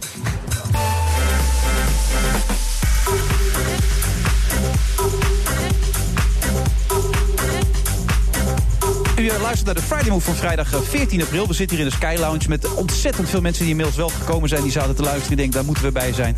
En ze maken echt een fantastische tijd mee. Ze kunnen ook op de foto. Niet alleen met eh, Ruud Hendricks, maar ook met Nicky Hogendijk. Want die is inmiddels Dat is aangeschoven. veel leuker. Dus, ja, Ja, dat ben ik Ik zou, hoor. ik zou met Mickey op de foto gaan, Nee, hoor. ik met Als Ruud. ik hier zat. ja, we maar- samen Gaan we foto? straks. ja, gaan we kan straks hoor. op de foto. En Ja, wie maakt de foto dan? Want Mickey is de fotograaf in Ja, dit ja. Ja, gezelschap. maar ja, maar ja, maar ja. Ja. Maar ik wist dat helemaal niet, Mickey. Ik Nee, dacht dat jij bent presentatrice, actrice, eh, ondernemer. Maar Ja, sinds maar wanneer doe je dat dan? Sinds vier jaar. Professioneel. Echt waar? Ja, vier jaar geleden verkocht ik mijn eerste werk in Washington D.C. en publiceerde de Washington Post een foto van mijn werk. Toen dacht ik, Nee. dit mag ik doen. Ja, en jij wist dat je ook, Ruud Hendricks? Je bent natuurlijk nog heel jong. Hij loopt gewoon. Maar toch iets jong. latere eh, leeftijd. Volgens mij zijn we van hetzelfde jaar. Nee, klopt. nou, dat weet ik Oh, niet. Ik ben van 70. 59, nee, 59, dat, Oh, eh, nou, dankjewel. eh, nou. Ja, dat is wel aardig Toch wel, dat is heel Ja. aardig. En jij? Ik hoef niks meer te zeggen. Ik ben van 67. Kijk. Nee, maar wel bijzonder dat je dan eh, pas vier jaar geleden tot ontdekking komt... dat je dat dus heel goed kan. Dat je die talenten hebt. Ja, mijn moeder overleed eh, nu bijna acht jaar geleden. En een maand voor haar dood gaf ze mij een camera. En wie mijn moeder gekend heeft, die weet dat ze dat eigenlijk al voorzien had. Eh, ik verhuisde toen met Adam naar de US. En ik ben niet de vrouw die dan op de bank bonbons gaat Adam zitten Curry, eten. voor de mensen die denken Adam. Ja, Adam Curry. Ja. Eh, en eh, ik nam die camera eigenlijk iedere dag mee de straat op in San Francisco, een prachtige stad. En het werd een beetje mijn baby waar ik iedere dag dingen mee ging doen. En toen zei iemand op een gegeven moment tegen mij... Nou, jij bent wel, dat doe je goed. Je hebt talent. Maar dat was puur als hobby toen nog. Ja, En- hobby. Maar een foto maken is natuurlijk één ding. Maar die, ik, ik heb jouw werk gezien. Ja. Dat zijn natuurlijk ook foto's die vaak bewerkt zijn. Waar echt met licht ge- Ja. gewerkt is. Hier en daar misschien een beetje Photoshop. Ik weet niet Ja, ja, zeker, zeker. Photoshop is mijn kwast. Dat heb je ook allemaal moeten leren dus de afgelopen jaren. We waren op een gegeven moment bij Lex Harding in Bonaire, een huis aan het testen. En toen dacht ik, wat geef je een man die alles al heeft? En toen gaf ik hem een boek met foto's van zijn huis. En toen zei hij, Hoogendijk, je hebt talent, daar moet je wat mee doen. Toen ben ik het serieus gaan nemen. Is heeft een Iraanse vrouw, wisten jullie dat? Sorry? Die heeft een eh, Iraanse vrouw. Ja, zeker. Ze zijn daar samen ook veel geweest. Hele mooie Ja, verhalen ik denk over een even. prachtig land. Ja. Mijn vrouw is ook Iraans namelijk. Kijk eens aan. Dus, eh, ik bedoel, dat is toevallig. In Amerika Spreek je denken ze ook, eh, Farsi, of niet? Eh, een heel klein beetje. Eigenlijk heel weinig. Ik zit ondertussen het boek even te bekijken, Mickey. Ja, het is echt en? prachtig inderdaad, ja. En er je. zit dan heel veel foto. Ja, er zit inderdaad wel wat Photoshop Ja. bij hier en daar. Is En ik heb het opgedragen aan mijn moeder. Dat leek me wel zo Vanwege mooi. die camera die ze je toen gaf. Ja, en het mooie is, ik werd een jaar geleden gevraagd door de nieuwe directrice van het Jan van der Tocht Museum. Die kwam mij tegen op de RAI, de kunstbeurs, kunstrij. En die zei, ja, ik ben de nieuwe directeur, Jan van der Tocht Museum, dat ken je misschien niet. Ik zei, nou, dat ken ik heel goed. Want op mijn moeders bucketlist stond de wens om nog een expositie te organiseren van mijn vaders werk. Mijn tweede vader, Rudolf Frankelt, een schilder. En dat heb ik ooit met Jan Verschoor, de oud-directeur, samen gedaan in het Jan van der Tocht. Dus voor mij is dit een hele emotionele mooie thuiswedstrijd... waar ik nu het museum hang waar mijn vader ooit hing... wat mijn moeders wens was. En, eh, Fantastisch ja, natuurlijk. het is allemaal één... één eh, En je verkoopt ook veel, hè? Het gaat, het, ik kan ervan leven, maar ik moet zeggen... het boek op zwart zaad heeft me erg geholpen de afgelopen jaren. Want ik heb echt heel erg hard moeten werken... om het allemaal opnieuw op te bouwen met nul. En dat is Maar- niet maar wat makkelijk. doet een gemiddelde grote foto van jou? Als ik die aan de muur wil Eh, hebben. Degenen die bijna uitverkocht zijn, gaan nu in Nederland voor zo'n 7000. Maar we hebben ook Zo. een Ja, instapmodel van 1600. Dat zijn de wat kleinere. Eduard Planting zit hier, dat is mijn galerist. Eh, van Eduard Planting Hij Gallery. zwaait nu, dames en heren, dat u dat weet. En als jij zo'n foto maakt... man- Maar hij zit ondertussen wel op zijn telefoon al te rekenen, zie ik Ja. nu. Dat is, ik weet niet wat hij allemaal aan het uitrekenen is. Hashtag, hij houdt het allemaal heel goed Oh, bij. hij houdt het bij. Hoeveel exemplaren Ja. van zo'n foto eh, druk je dan af? Ik druk er zes grote, negen medium. En alleen met het nieuwe werk heb ik nu een kleinere editie van 12 gemaakt. Want als ik bijvoorbeeld in Tokio exposeer, daar hebben ze hele Tokio kleine ook huizen. al? Ja, dat was drie jaar geleden al. Goed, man. Hé, wacht even, je Ja, bent vier jaar geleden hard. begonnen... Ja. en drie jaar geleden in Tokio? Ja, Hoe kan dat nou? ja, ik, nou, ah, Allah. Ik Je weet kijkt naar boven nu, Ja, op ja, dit moment. Het is, het is, de- sommige mensen zeggen, je, je hebt geluk gehad. Ik zeg altijd, eh, eh, luck is when opportunity meets Ja, preparation. maar wat heb je gedaan om zo op de kaart eh, te komen? Je hebt natuurlijk een heel groot netwerk. Je vind het wel heel In mooi, ieder geval moet in Nederland heel veel mensen. In Austin, waar je woont, misschien ook. Ik woon in L.A. nu al In twee LA. jaar, ja. Nee, ik, ik, hoe doe vraag, je dat? ik vraag iedereen die mijn werk mooi vindt... vraag ik altijd of ze mij kunnen introduceren aan iemand anders... die voor mij eventueel belangrijk kan zijn. Dus je moet nooit leuren met je werk, dat werkt niet. Je moet niet op de deur wel. gaan kloppen. Maar netwerk in die als mensen verliefd worden op je werk... Ja, he- help me. Eh, en dat is een, eh, is een kwetsbare vraag, maar belangrijk voor een kunstenaar. Want als ik alleen maar op mijn kamertje foto's ga zitten maken... zonder iets te doen, gebeurt het natuurlijk helemaal niet. Ja, je maakt een aantal dingen die lijken echt schilderijen. Een beetje eh, 17e eeuws. Mijn grootvader was eh, de kunsthandelaar voor tijdens na de Tweede Wereldoorlog. Hij was betrokken bij de collectie van het Rijksmuseum. Dus ik ben groot geworden met dat soort beelden. En het zit ergens in mijn systeem. Ja. En Rob Scholz, die, waar je ook maar getrouwd bent geweest... ja. heb je daar ook nog invloeden van eh, in je werk zitten? Nou ja, ik heb met Rob zes jaar de wereld over gereisd. Die heeft natuurlijk alles geleerd over het produceren van een kunstbedrijf. En vooral wat, hoe hard het werk is. Eh, dat, dat deed hij. En, en dat heb ik heel erg van hem geleerd. Eh, ik ben gewoon echt dag en nacht hiermee bezig. Want eh, vanavond begint LA te bellen. En als ik in LA ben, dan zit ik 's ochtends om zes uur achter de computer... om met Nederland te praten. Is Dus je carrière als actrice die zit er helemaal op. Dat is Ik- allemaal geweest. Ja, ik ben er ook iets te oud voor. Het is beter dat ik nu aan de andere kant Als Paul kamer belt en zegt... Nou, Paul, gaan de Amerikaanse versie van She maken, dan... Nou, L, Amerikaanse versie van L, She. Dan, Hmm. eh, dan zeg je van Paul, sorry, ik ben druk met de foto's. Hmm, weet ik niet. Zie, je ziet het twijfelen. Ja. Paul, als je luistert, even bellen. Verstilde portretten die de kwetsbaarheid en verborgen schoonheid van mensen weerspiegelen. Dat is de kern, begrijp ik? Dat is wat je... Wat- Ja, ik heb ooit geleerd dat kwetsbaarheid eigenlijk veel krachtiger is dan stoer doen. En Ik was zelf eh debet aan dat ik altijd wat stoerder deed en me wat verharde. Eh, totdat ik begreep dat als je gewoon open kunt zijn, jezelf kunt zijn... en je ook wat kwetsbaarder opstelt, dat het eigenlijk veel beter werkt. Maar waarom deed je dat dan, dat verharden? Nou, aardig wat meegemaakt eh, eh, in dit leven. En ik denk dat er sommige momenten waren waarop ik me aangevallen voelde... of ja, heel kwetsbaar voelde. En dat is heel gewoon moeilijk niet meer contact omgaan. maken met jou, vond ik altijd. Ja, maar dat denken elkaar- mensen altijd. Nee, maar- lange Iedereen zegt altijd... lang en sterk, terwijl nobody likes to be introduced to a tall blonde. Maar uiteindelijk ben ik natuurlijk ook gewoon maar een meisje. Nee, maar het had niet met de lengte te maken. Het was meer als ik met jou praatte, dan kwam ik je tegen in een, café, in een, in een discotheek een keer een tijdje zitten praten enzovoort. Het was net alsof er altijd een soort muur tussen zat bij jou. Op een of andere manier dat je, eh, je bleef op afstand enzovoort, weet je wel. Daar zou je ook absoluut je reden voor hebben gehad. En in mijn geval zeker kan ik me voorstellen, met mijn altijd directe vragen. Daar kan ik me echt heel wat bij voorstellen. Maar ik had nooit het gevoel dat ik contact met je kon maken. Heb je nu dat zelf, het gevoel dat je makkelijker contact maakt? Die vraag is aan jou. Is het nu makkelijker? Nou, het voelt wel anders Ja. inderdaad, ja. Dus ik, ben, ik heb al wat geleerd, denk ik.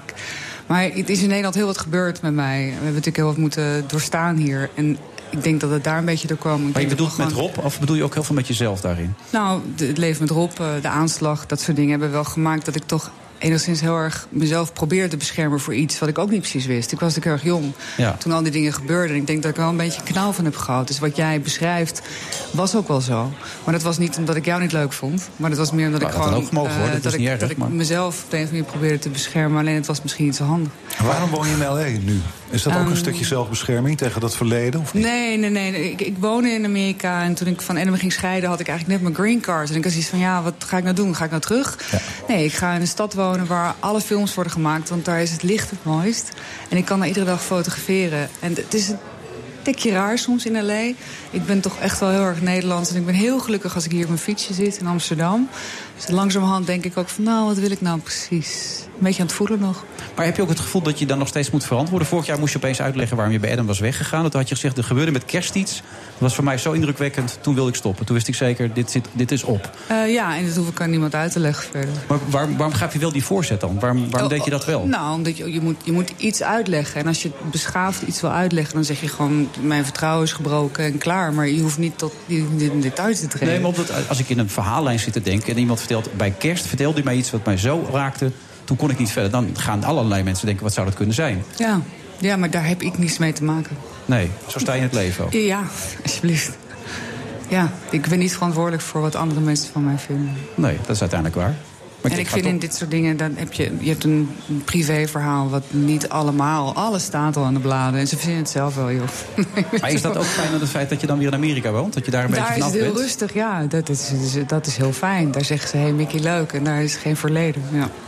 Maar de mensen kunnen naar jouw werk komen kijken in dat prachtige museum Ja, waar je het net over had. Ja. Vanaf wanneer? Of is dat al Eh, nu al- vanaf vandaag is het officieel eh, voor het publiek open. Ik ben drie maanden in Nederland. Ik heb signeersessies, rondleidingen, allemaal. Heb je nog een huis in Nederland ook? Nee, ik logeer bij vrienden. Oké. Ja. Thuis is echt L.A. Mm, Als je heel succesvol wordt, dan krijg je natuurlijk diezelfde situatie. Niet dat verleden, maar dat iedereen over je gaat praten... en dat je in de bladen komt en dat soort dingen. Daar ik natuurlijk hoop ook, dat ze hè? over mijn werk praten. Dat Dus, hoop ik eh, ook. Dat gebeurt in ieder geval nu. Zoveel mogelijk. Maar ben je heel mooi. gelukkig? Dankjewel. Maar ben je Mag ik het gelukkig? voor je signeren? Maar ben je gelukkig? Ik, ik, ja, ik ben, eh, het glas is bij mij altijd vol op dit moment. Helemaal vol zelfs? Ja. Niet eens half vol? Nee, vol. Oké. Er is zoveel gaande. Het is een springplank, joh. Ik, ben, ik heb een museumexpositie. eh, het is, ik heb vier grote zalen, 66 werken, een boek. Ik ben heel erg gelukkig. Ja, daar kan me iets bij voorstellen. Maar als in vier jaar al zoveel gebeurt, waar gaat dit naartoe? Pas beginnen.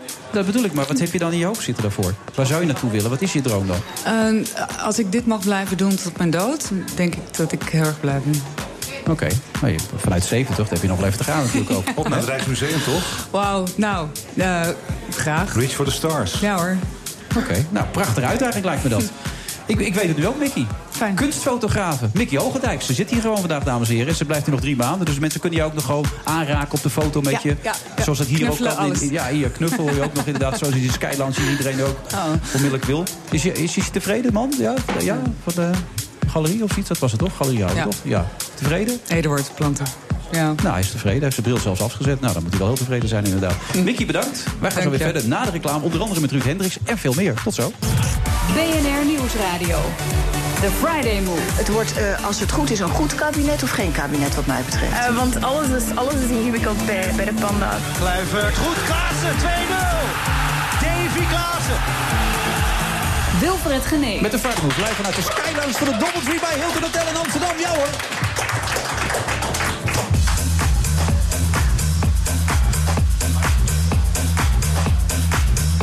Afgeladen vol, dat hoort u inmiddels. Na het inlijven van SBSS gaat John de Mol door met zijn strijd... om misschien ook wel de Telegraaf Mediagroep in te halen. Gaat hem dat lukken? Dat wordt zo meteen even uitgelegd door Ruud Hendricks.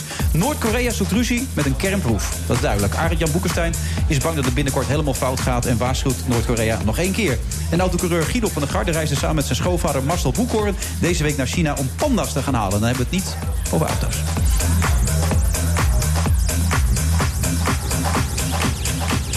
Hij zit nog steeds naast me, 14 april. Eh, je- publiek, hè? Afgeladen vol inmiddels. Leuk, hè? helemaal vol. Fantastisch. We kunnen niks meer van die skyline Eén zien. opmerking van jou, en honderden Ja, mensen. je ziet gewoon helemaal niks meer. Mensen buiten voor de ramen enzovoort. Je was trouwens bij Ajax gisteravond. Ja, fantastisch. Gaan ze het, gaan een ze het halen, die finale, denk je? Ja, ik ben wel een hele fanatieke Ajax-fan. Ja. En natuurlijk gaan ze het halen. Ja. Ja, dus- Zwart zegt het ook. Ja, nou, En Sjaak Zwart dat zegt, van. Dat zou ik net zeggen. Die is heel objectief. Dat scheelt dan ook altijd bij Sjaak. Dat bedoel ik. Dat is heel en, niet- en genuanceerd. Ja, altijd genuanceerd. Geen sterke uitspraken. Altijd lekker natuurlijk bij Sjaak. Wij hebben trouwens, dat heb ik niet gedaan, is de DJ die ons achter staat. Die heeft een soundbeat voor jou gemaakt. Wil je die horen of niet? Nou, graag. Dan komt hij.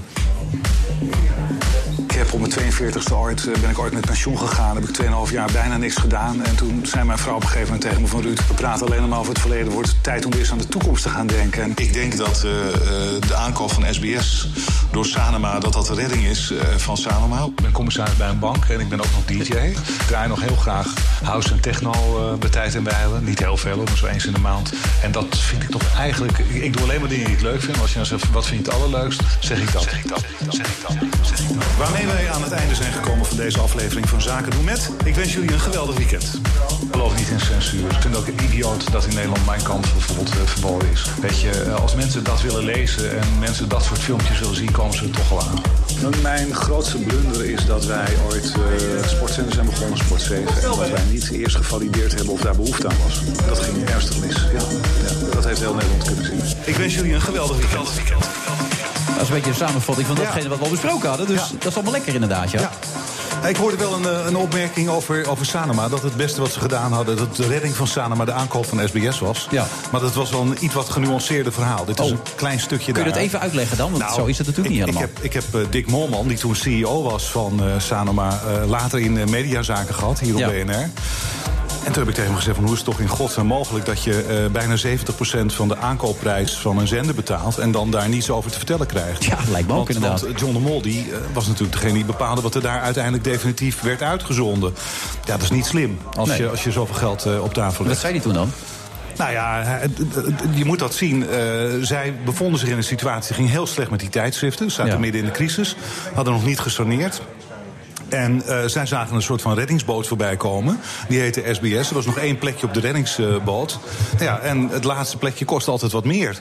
Dus toen hebben ze eh, samen met, eh, met John hebben ze meer dan een miljard geloof ik betaald voor Ja. die zenders. Ja, daar is nu een beetje van verdampt. Maar ik moet wel Een beetje, zeggen. een beetje boel, hè? Ja, 400, ruim 400, Ja. bijna 430 miljoen. Maar ik moet zeggen, ik vind het van Peter de Munnik, de huidige CEO van Sanoma, heel verstandig dat hij nu die move heeft gemaakt. Want hij mocht wel meebetalen, maar had uiteindelijk niets meer te vertellen. Nou, dan is het logisch dat je zegt, wordt tijd om afscheid te nemen. Maar Sanoma gaat het wel redden weer op eigen kracht dan? Ik denk dat het heel erg moeilijk is in, in hun eh, core business. Ze hebben natuurlijk heel erg gesaneerd. Ik denk dat dat op langere termijn uitstel van executie is.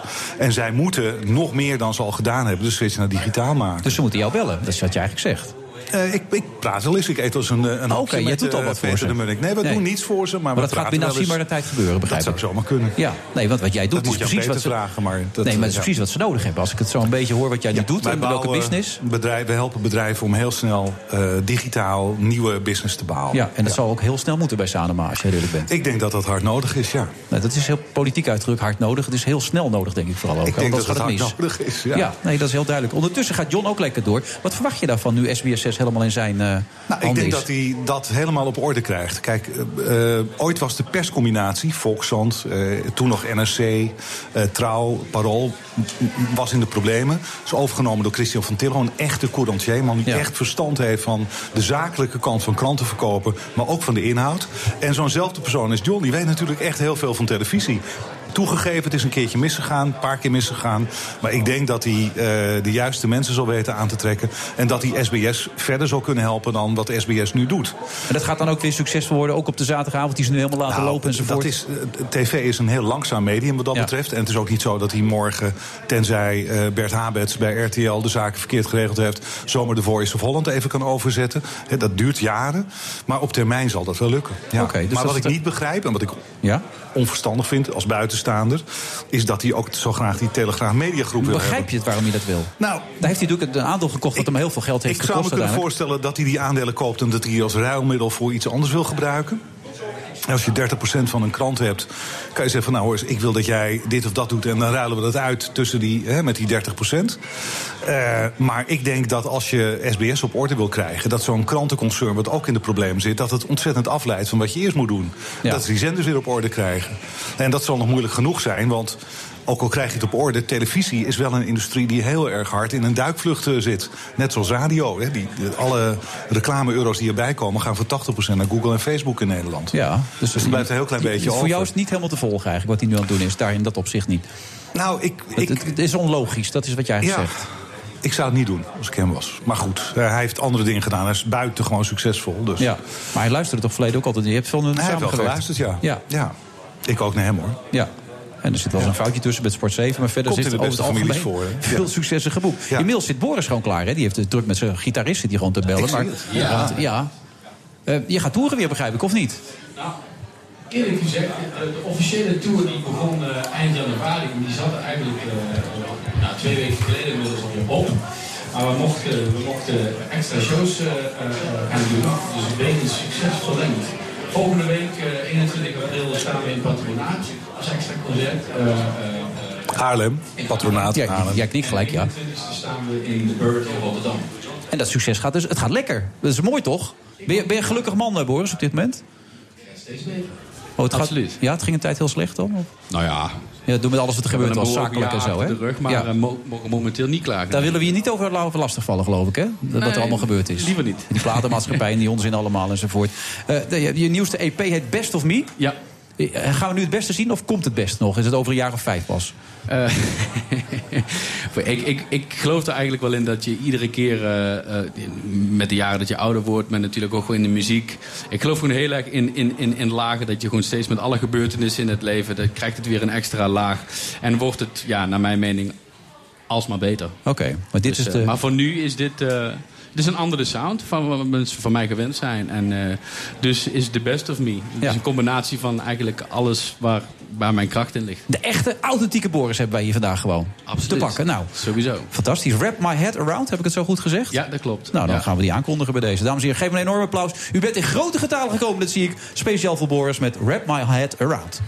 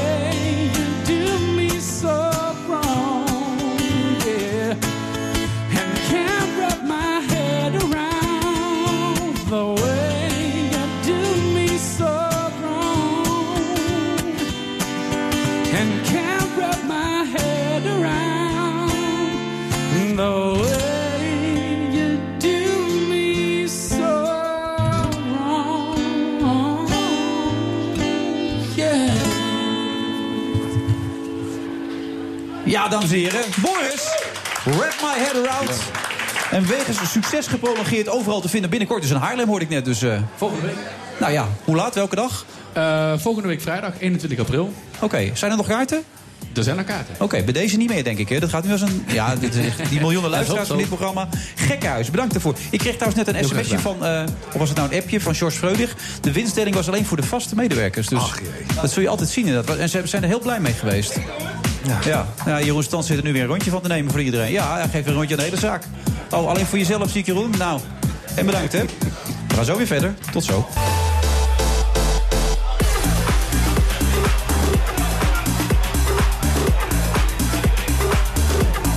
U luistert naar de Friday Move van vrijdag 14 april. Is dit ook een deep dish trouwens, of is dit weer iets anders? Dat weet ik niet. Nee, ik denk het niet. Nee, Dit is geen niet, deep dish? eh, Nee, niet deep dish. Nee. Oh shit, dat kan ik nog steeds niet horen allemaal. Dat is Ruud Hendricks die u hoort. Otla Rob Hudson die alles weet van beats per minute en dat Het is soort wel een dingen beetje Balearic House, hè? Ja, House is van de. Dat viel me wel gelijk op, inderdaad, Dat, eh, ja. zag ik ook meteen. Ja, en ik vond er ook dat wat onder, eh, ondertoon in zat. in ja, Nee, en er zat ook wat dat- scubby in. Ja, zeker. Dat scubby, daar moet je mee oppassen op een gegeven moment ook altijd. Want als dat er veel erin zit, is een nummer gewoon niet lekker meer.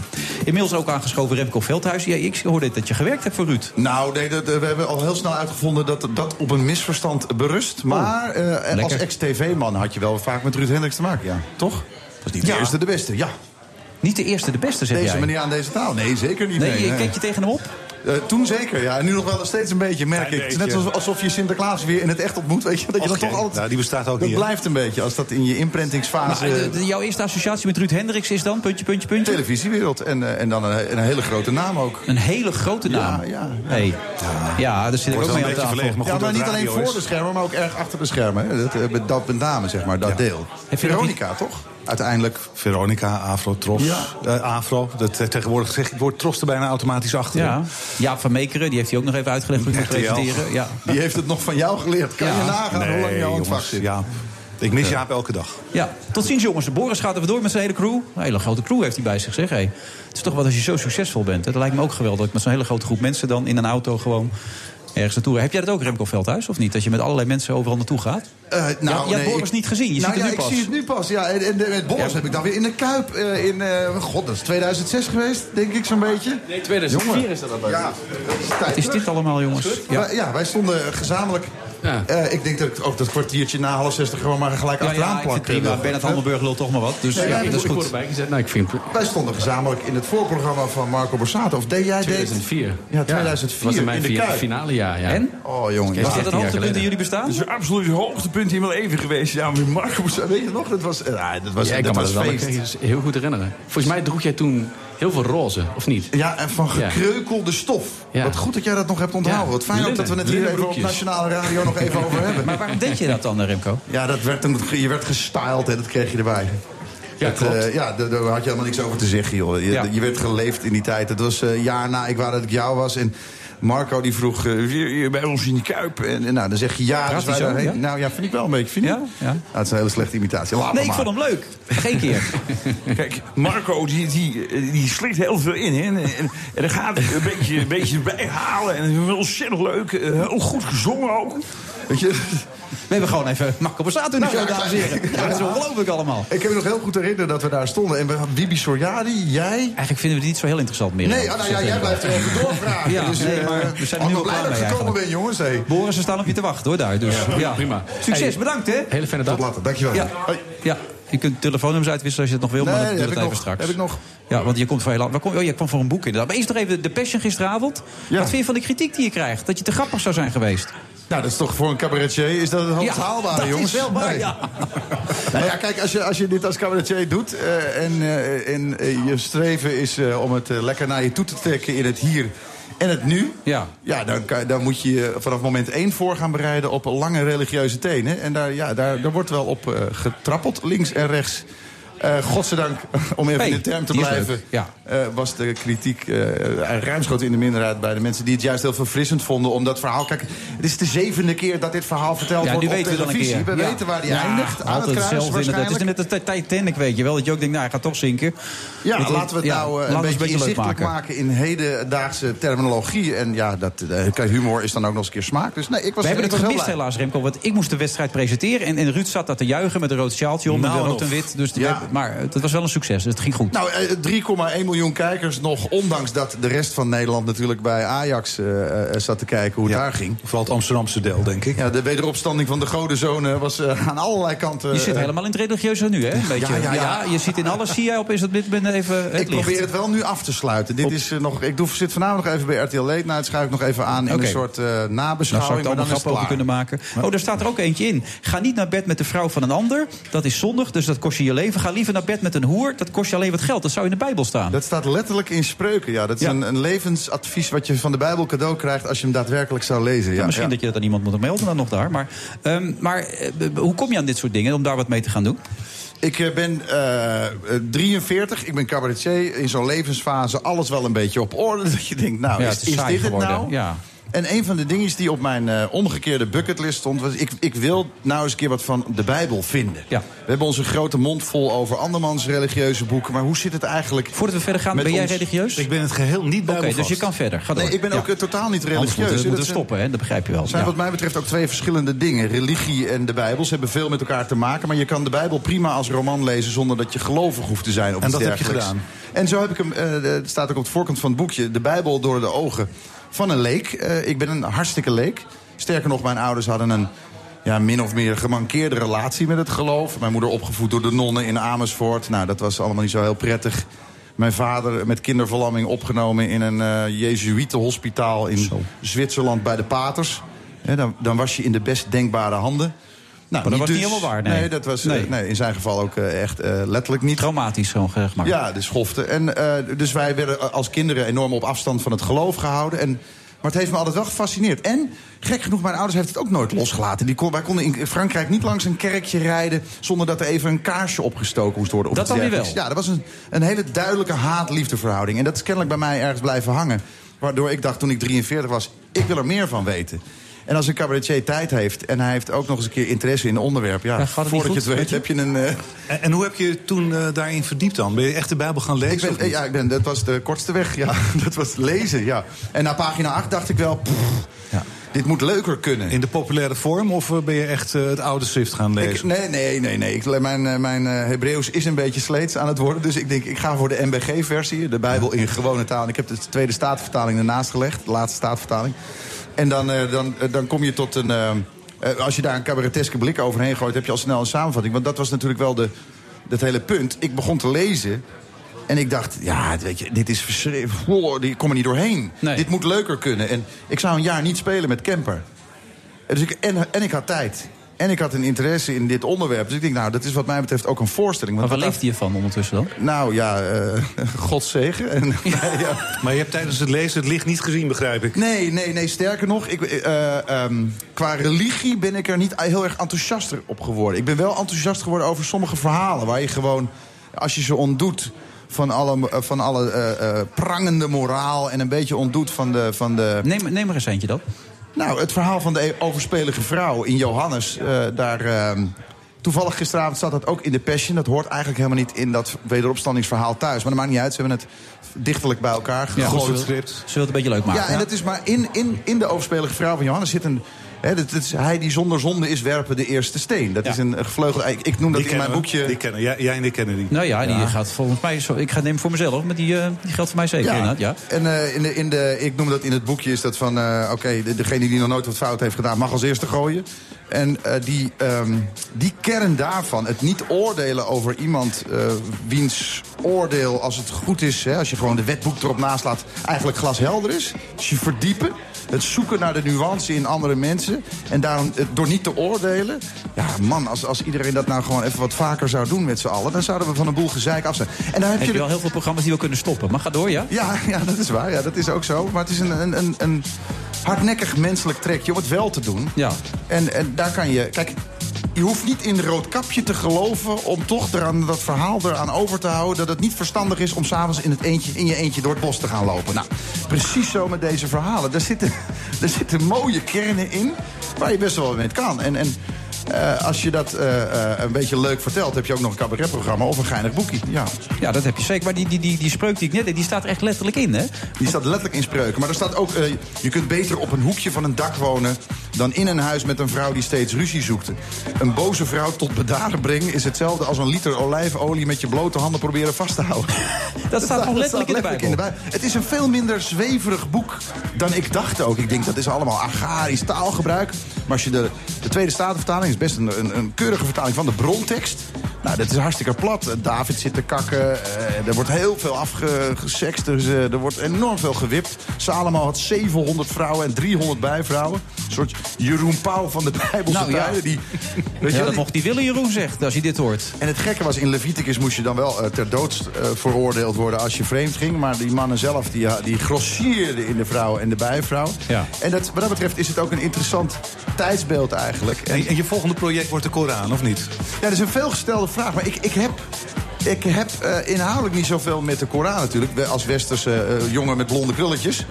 Maar eh, en het is ook een beetje zeggen van... ja, als je wat over de Efteling zegt... nou, dan moet je nu ook even naar Six Flags Brussel of zo. En Walibi? Ehm, maar als, ik, ik heb wel, serieus... eh, ehm, mijn diensten wel aangeboden. Hè, gewoon, hoe pak je dit aan? Aan, een, aan een, eh, iemand uit de islamitische hoek... die dit- dat wel interessant zou vinden om dat eens een keer te doen in theater. Dat is natuurlijk super interessant. Het is ook een boek met een gigantisch rijke historie. Ja, maar dat is altijd het linken, denk ik, als je daar wat grap over gaat maken. is een groot verschil ook. Kijk, het- de, de, de, de Bijbel is door diverse schrijvers over de loop van duizenden jaren samengesteld en geschreven. Uit religieuze boekrollen en boeken. Maar die, de, de Koran is direct eh, geciteerd aan Mohammed door God. Al, Ja. dus, al dus de Koran. Ja. En daarmee is elk woord wat in de Koran staat heilig. Terwijl elk woord in de Bijbel is vanaf moment één eigenlijk ter discussie gesteld. Er is nooit, nooit echt één waarheid geweest in dat boek. Dus het ligt veel gevoeliger. Daarom moet je het ook vooral overlaten aan iemand die daar echt verstand van heeft. Want ik snap die sentimenten niet hoe dat zit. Ik begeef mij onmiddellijk op glad ijs. Maar met de Bijbel eh, is dat wat eenvoudiger. Ja. Er staat daar iemand tegenover ons. En die heet eh Mireille en die maakt allemaal bewegingen. Oh, die maakt een hartje naar mij. Of is het een afronding? Wat was het? Ja, ik twijfel bij Mireille ook altijd een beetje. Ook een, nu is het een hartje opeens. Maar we gaan toch op Remco bedankt. Ik ben benieuwd. We gaan het met veel plezier lezen.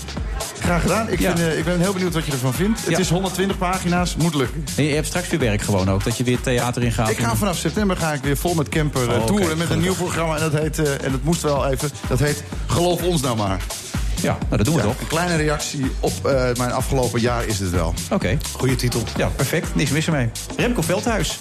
Lang verhaal kort. De Bijbel door de ogen van de leek. We gaan zo weer verder na de reclame. Nieuwsradio. The Friday Move. Het wordt, eh, als het goed is, een goed kabinet of geen kabinet wat mij betreft. Eh, want alles is, alles is ingewikkeld bij, bij de panda's. Kluivert, goed, Klaassen, 2-0. Davy Klaassen. Wilfred Genee. Het is de dag dat Noord-Korea met een beschuldigende vinger richting Donald Trump wijst. Canada marihuana legaliseert en de paasdrukte op gang komt. Of misschien is hij al lang bezig. Ruud Hendricks, tot half zeven is hij mijn co-host.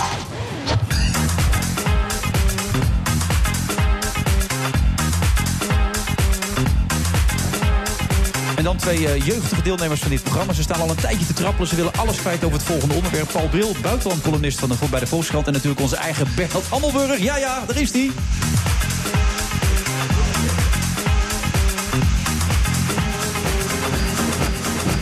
Dat, moet, dat was echt tegen natuurlijk wat jij deed. Hè? Je hield toch je mond. Want je Ik wilde, mond, ik ja, zag het aan je. Ja. Nee, dat, is niet, dat zijn ze niet van me gewend. Nee, maar ik, ja, wat moet ik nou zeggen? Hier is hij. Ja, dat klopt. Kan ik Ja. bevestigen. Hij is er echt. Hij is er toch ik ben er echt. We zien hem. Ja. Ja. En we horen hem. Kan je thuis makkelijk je mond houden eigenlijk, hè, Bernard?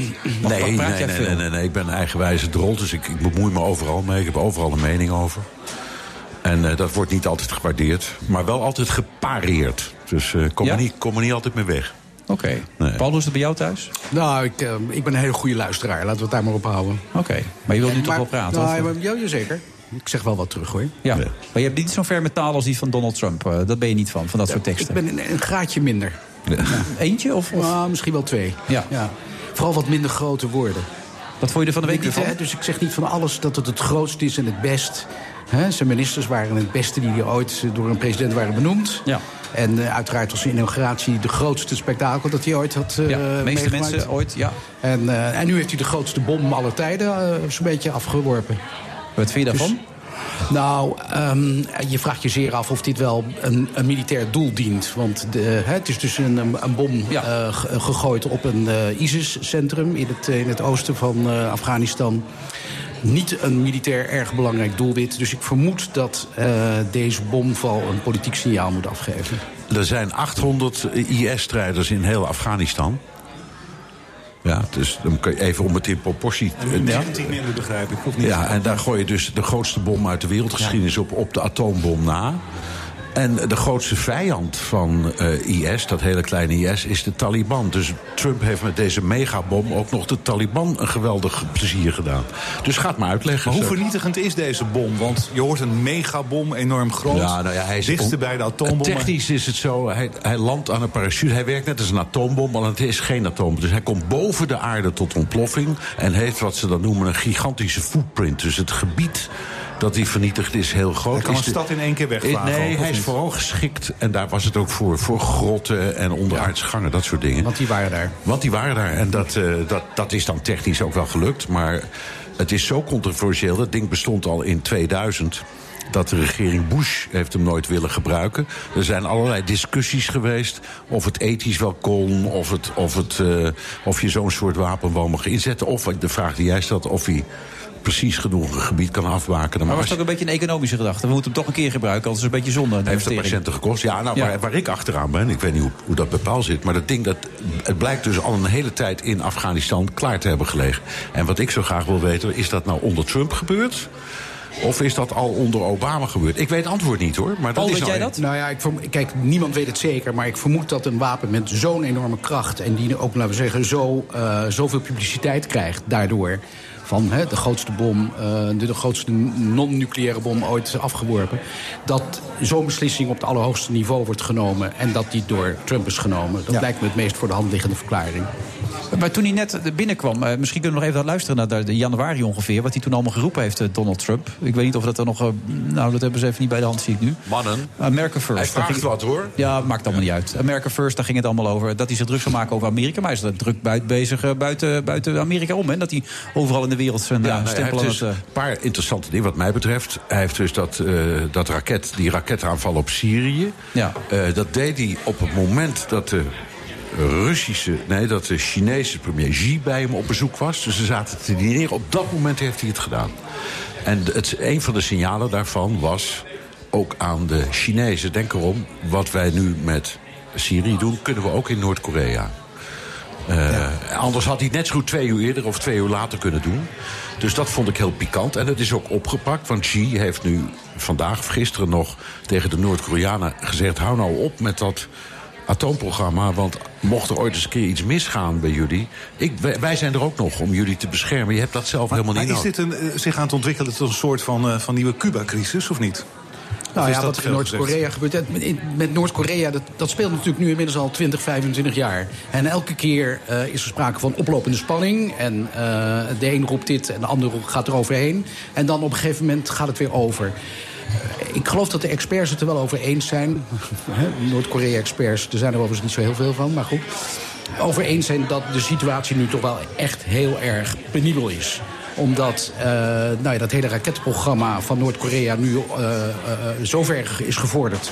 dat ze nou ja, eigenlijk eh, vrij makkelijk eh, en Japan en Zuid-Korea kunnen raken.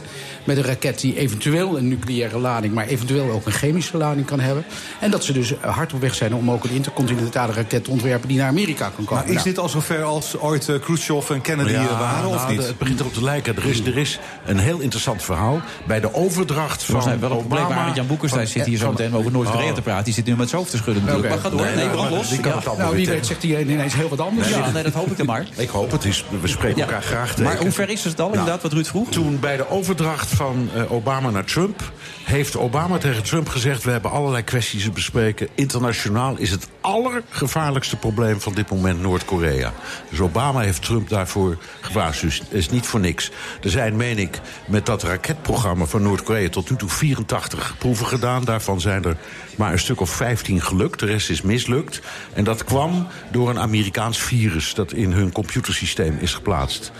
Ook dat is niet voor niks. Dus Paul heeft volkomen gelijk. Het is nu zo ernstig. Ze gebruiken dit soort middelen, maar dat kun je niet blijven doen. Die, eh, die raket is nu zo serieus dat het echt een gevaar is. En als de ene president zijn opvolger daarvoor waarschuwt... en tegelijkertijd hoor je over de omvang van dat programma... ik krijg er kippenvel van, gewoon eerlijk is eerlijk. Dat is wel Ja, verontrustend. en om misschien. Arend Jan Boekenstein nog wat meer gas voor de voeten weg te maaien. Ja. Arend gaat alweer, dit had, dit had natuurlijk al een geruime tijd geleden opgelost kunnen worden, Ja. met name door China.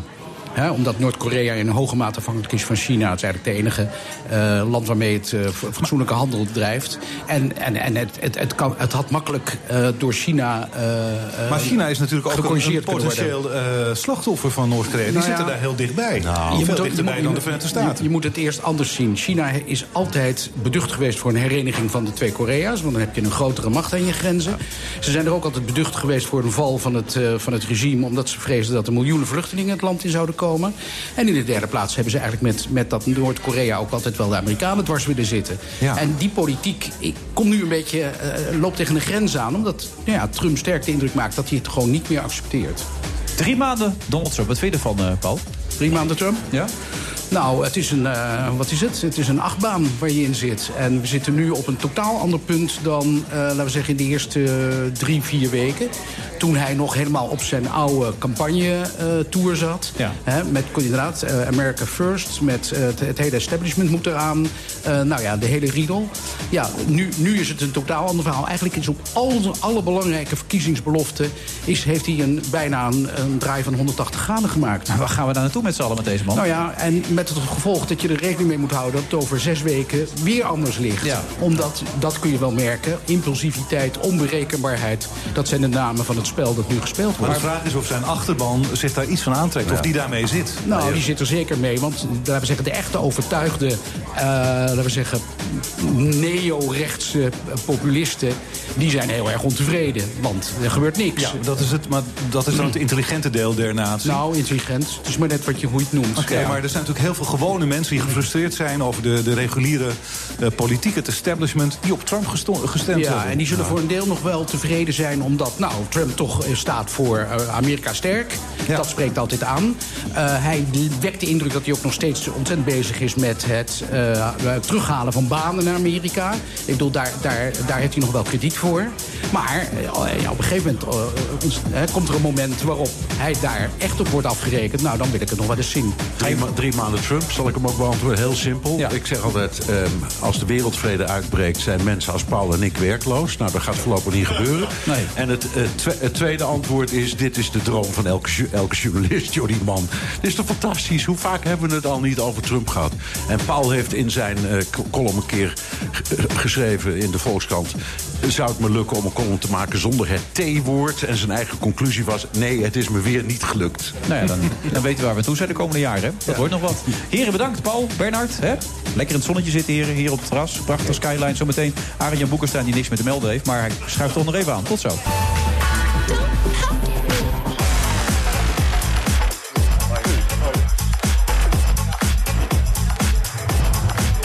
U eh, luistert naar de Move van vrijdag eh, 14 april. Naast me nog steeds Ruud Hendricks. En inmiddels ook aangeschoven een van de grootste snabbelaars van Nederland, Arjen Boekenstein. Arjen, hartelijk welkom. Snabbelaar, dat klinkt helemaal niet leuk. Nee, nee, maar dat is toch wel wel zo? Of? Ja, ik verdien mijn geld. Hè? Ja, met veel lezingen. dat doen. Ja, nee, jij gaat nu een boek uitbrengen, waardoor je ook Amerika en Engeland gaat verkopen, hoor ik net. Geopolitics for Business. Ja, daar ben ik mee bezig. Nou, daar zit alleen maar handel in. Er zit gewoon een handelaartje hier naast Ik, ons, eh, hè? merk het, zeker. Er is enorme behoefte, bij, ook bij multinationals, maar ook bij kleinere bedrijven. Wat gaat er in de wereld allemaal gebeuren? En wat voor gevolgen heeft dat voor mijn investeringsstrategie? En eh, daar schrijf ik nu over. En daar hou ik lezing over. Ja, je, je hebt ooit in de politiek gezeten, voor de duidelijkheid. Dat mensen dat soms wel eens even vergeten natuurlijk, omdat ze je alleen maar als deskundige zien eh, opdraven. En eh, je hebt ook een podcast, Stop de Persen, dames en heren. Een podcast, hè, heb jij gemaakt. Ik heb, ik heb net Dit is een, even een momentje dat... Dus morgen is het Ja, Boekenstein en de Wijk. gaat over het Turks referendum. Maar er is ook een extra podcast. Een extra, dames van en een heren. kwartier van Een Rob de Wijk en kwartier? mij over Noord-Korea. Nee, alle ins en outs, alle technische dingen, alle bommen, alle, alle verhalen Maar over kun je dat China. even kort samenvatten? Want dan hebben we gelijk even het verhaal wat we nu moeten hebben natuurlijk dan. Ik kan er zo lang over praten, dat is helemaal geen probleem. Wat er aan de hand is, is dit. Oké, die. Eh, onder op, onder de voorgaande presidenten was er eigenlijk heel weinig... of te weinig druk op Noord-Korea vanuit China om te veranderen. Obama heeft het eigenlijk een beetje laten lopen. Clinton heeft het laten lopen. En nu zien we dus dat Trump heeft die druk enorm opgevoerd. Want China kan meer doen. Hè? Wat hebben ze nu gedaan? Ze hebben de kolenleveranties voor de tweede keer teruggestuurd. Eh, Noord-Korea verkoopt steenkool aan China. En daar verdienen ze veel geld mee. Dus voor de tweede keer teruggestuurd. Ze hebben gezegd van als je doorgaat met die proef, hè, vanuit China dus... dan komen er unprecedented sanctions. Er komen er heel veel sancties aan. En ze doen allemaal andere uitspraken. Een van de mogelijke uitkomsten, niemand kan het voorspellen... als dit lukt, hè, stel je voor dat Pyongyang, dus Noord-Korea... ervan afziet om die proef te doen, of een raket... dan zou Trump hier als de held uitkomen. Ja. Want hij heeft dus... Kan hij ook wel eens gebruiken. Dat kan hij ook wel eens gebruiken. Hij heeft dus de- die Syrië-raket afgestuurd... terwijl Xi op bezoek was hè, in dat prachtige resort. Hè. En, eh, en dat gaf dus heel veel druk op China. Ook die enorme bom in Afghanistan is ook een bewijs van... ik ben trigger-happy, ik zeg wat ik doe. Hè. Ik ben bereid om dit soort dingen in te zetten. Nou, China wil natuurlijk niet dat dit uit de hand loopt. Dus het is heel misschien zo dat Noord-Korea inbindt. De ellende is, dat weten we niet zeker. Maar mijn vraag aan jou is dezelfde als aan eh Bernard zojuist en aan Paul. Is, dit een nieuwe Cuba-crisis? Is het net zo eng en net zo spannend? Nou, we zien dus- zijn we daar nog heel veel van Het verwijderd? lijkt erop, hè, want we zien dus twee auto's die op elkaar afrijden. En bij de Cuba-crisis ging het goed. Hè? Het zou dus kunnen eindigen als de Cuba-crisis... als dus inderdaad China zaterdag zou besluiten om van die de proef af te zien. Dat zou zou prachtig dat, zijn. De ellende is alleen, dan toont hij zijn zwakte tegenover zijn eigen bevolking. Waarom wil eh, Kim Jong-un natuurlijk een kernwapen? Omdat dat zijn regime bestendigt. Hij wil gewoon overleven. Dat is een overlever. Hè? En dat is niet zo makkelijk in Noord-Korea, want de economie is desastreus. En er hebben mensen honger en er zitten mensen in flats zonder verwarming en zo. Hè? Dus het kan ook zijn, en dan komen we in de escalatieladder terecht. Dat is een militaire term, hè? Van als hij die raketproef wel doet. Dan zou bijvoorbeeld Trump kunnen besluiten om een, bijvoorbeeld eh, een, een vliegveld waar howitzers staan of zo, om dat uit te schakelen. Dus een kleine Want, spel want, want die bommen zelf die liggen allemaal diep onder de grond, 50 Precies. meter diep. Dus daar heeft hij weinig kans. Dan moet natuurlijk Kim Jong-un ook weer wat doen. En die zou dan kunnen besluiten, als hij verstandig is... om een beperkt iets terug te doen. Bijvoorbeeld dus een vliegveld ergens in Zuid-Korea. In de hoop dat dat dan daarbij blijft, dat het geen kernoorlog wordt. Maar hè? als hij verstandig is, eh, heb jij de indruk dat Kim Jong-un een verstandig man is? Nou kijk, dat is het grote vraagstuk. Zit de man die achter de knop zit, is die rationeel of niet? En Stalin was rationeel, die heeft die knop niet ingedrukt. Amerikaanse presidenten hebben dat ook niet gedaan na Hiroshima en Nagasaki. Hè? Ik denk zelf, een regime dat zo lang aan de macht blijft... En zo op basis van management by fear en atrocity... die is natuurlijk toch wel verstandig. Ik, ik, ik zou, wat, wat je eruit zou kunnen halen is... je gaat onderhandelen met China. Er zijn ook enkele indicaties nu dat, dat eh, Pyongyang dat aan het doen is. Hè. Er staat nu eh, in de kranten dat hij een nieuwe diplomatieke commissie... van oude diplomatieke commissie van oud-diplomaten... die contact met Zuid-Korea en Amerika weer in het leven heeft geroepen. Kijk, wat, je, wat het allermooiste zou zijn, is zeggen van... oké, we zien ervan af, maar in ruil daarvoor moet ik iets hebben... om op de televisie tegen mijn bevolking te zeggen. Hè? En zoiets zou moeten zijn een veiligheidsgarantie voor zijn regime. Want hij is natuurlijk doodsbang dat Trump uit is op regimewisseling. En als Trump daarop uit zou zijn, dan heeft hij niks meer te verliezen. En dan zou hij wel eens eh, knoppen kunnen gaan indrukken. Ik denk maar dat we inmiddels de hele podcast gehad hebben nu, toch? Of Dus nog maar- dus maar-? Er is nog maar één minuutje daarvan. Maar wat ga je er nog meer over melden dan? Ik bedoel, je hebt Omdat allemaal het is- hypothetische situaties, heb je nu geschetst? Ja, maar het is heel, het is heel spannend. Het is echt, het, weet je, het is ook heel onvoorspelbaar. Dit is de positieve verhaal. Hè? Het negatieve verhaal is, het negatieve scenario, een van de vele, is... wij denken dat hij nog niet in staat is om een kernkop op een raket te krijgen. Maar hij kan misschien wel op een kleinere raket een, een soort vuile bom of zo doen. En het, en het kan misschien wel zo zijn dat er een paleisrevolutie in Pyongyang aan de gang is. Dat die dingen kunnen. En dat iemand toch besluit, dat moet er dan een factie zijn... want niet één persoon kan dat zomaar afsturen... dat hij toch zegt, ja, nu gaan we die knop indrukken. Dan moet Trump moet iets... We komen dus nu in de gekte van deterrence, hè, van afschrikking terecht. Normaal is het zo, afschrikking is het beste. mag even door, dan moet Trump en dan? Ja, dan moet hij ook wat doen. Ja. Dan moet hij ook wat doen. En dan, en dan kan het totaal escaleren. Dus de hoop is dat het dus via Chinese druk... dat het opgelost wordt. Maar we kunnen daar helemaal niet gerust op zijn.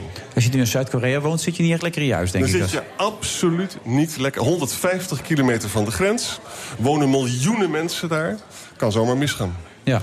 En zaterdag moeten dan, ik zou zeggen de kogel door de kerk... maar dat lijkt me niet zo heel erg En handig. Japan is ook heel erg bang, want er zijn geruchten gaan dus dat eigenlijk eh, Pyongyang een nieuw type raket wil ontwikkelen dat heel makkelijk en veel preciezer is Japan kan bereiken. Japan heeft Abe heeft gezegd een paar dagen geleden ik ben bang voor een eh, een sarin-gasaanval, bijvoorbeeld op Zuid-Korea. Het wordt allemaal zomaar de lucht en de ingeslingerd. hè? Russen hebben nu eh, tot kalmte gemaand. Hè? Ja. Maar die hebben op Kim Jong-un geen enkele invloed. Hè? Die hebben totaal geen invloed. De enige hè? die wat druk kan uitoefenen is China. Ja. Ja. En, en China was tot voor kort daar allemaal niet toe bereid. Ze hadden drie jaar geleden hadden ze al die benzine, diesel en olieleverantie moeten stoppen. Hè? Nu heeft Trump al bereikt dat ze dat hebben gestopt. Dus dat is, is wel interessant hoor, wat hier gebeurt. We hadden dus een Obama die die rode lijn liet overschrijden in het Midden-Oosten. Nu hebben we iemand die doet dingen. Die doet dingen wat hij zegt. En dat betekent dat de druk wordt opgevoerd. Als het hem lukt, vreedzaam, is hij de grote held. Dan zie je ook de mening over Trump totaal veranderen. Als het hem niet lukt, dan kan het een escalatie worden. En hoe groot kan die escalatie worden? Wat, moet- wat moeten we dan aan denken? Nou ja, in- ik hoop dan Is zelf... er ergste voor? Waar, waar denk je aan dan? Ja, dan... Kijk, luister eens. Ik denk nog steeds dat het niet mogelijk is... dat hij echt een kernraket op die raketten heeft. Maar waar je natuurlijk bang voor bent... is dat het uiteindelijk een grondoorlog wordt. Hè? Ja. En, eh, maar dan nog, weet je, ik ga er maar vanuit dat hij rationeel is. Dus als het zou komen tot een aanval van... een beperkte aanval met kruisraketten van Trump... op iets onbeduidends... dan zou hij kunnen reageren met een be- betrekkelijk kleine aanval. En dan zou het daar kunnen stoppen. Maar dan moeten ze wel zich heel goed weten te beheersen. Nou, je, je vertelt allemaal prachtig. Kijk, tegen Johan Derksen zeg ik altijd vlak voor de wedstrijd... wat denk jij? Doe even een voorspelling. Dan zegt hij 2-1 en dan zit hij altijd verschrikkelijk naast. Jij nu als deskundige, columnist ook van Elsevier... wat is nu jouw gevoel, jouw gut feeling, wat er gaat gebeuren? Ik, heb, eh, ik hoop, maar ik kan het helemaal niet met zeker... ik hoop heel erg dat Kim Jong-un rationeel blijft... en dat hij probeert een deal eruit, dat hij de proef uitstelt... en dat hij probeert een deal eruit te slepen, diplomatiek... dat, zijn, dat, dat hij garanties krijgt En jij hoopt op voor zijn 0-0. regime. maar maar, maar je bent bang voor 1-1. Dat, Tuurlijk. En dan zien we wel weer. Ja, dat is het Dat verhaal. zou mooi omschreven. Ja, zo, ja je zit Ja. er bovenop. Ja. Dat is het verhaal. ja. Nou, bedankt, eh Arend Jan. Graag gedaan. Op naar de volgende klus. nee, ik ben vanavond vrij. Oh, geweldig. Ik ga kijken naar. Newsnight. Over morgen trouwens weer dan, hè? Dat is om 11 uur. Ja, morgen om 11 uur Boekenstein in de wijk. Ja. Er wordt een prachtige uitzending En, over en het het, schijnt dat je een podcast hebt opgenomen, toch? En, En een podcast. Extra, Niet extra vergeten. podcast, ja, en over. Noord-Korea. Ja, drie Eh, eh, kwartier. drie kwartier. Ja, nou, fantastisch. Arend Jan Boekenstein. We gaan zo weer verder na de reclame. Tot zo. BNR Nieuwsradio. The Friday Move. Het wordt, eh, als het goed is, een goed kabinet of geen kabinet wat mij betreft. Eh, want alles is, alles is ingewikkeld bij, bij de panda's. Kluivert, goed, Klaassen, 2-0. Davy Klaassen. Wilfred Genee. Een ware panda-gekte door de komst van twee lease-panda's. Guido van der Garde, hij reisde met ze mee vanuit China.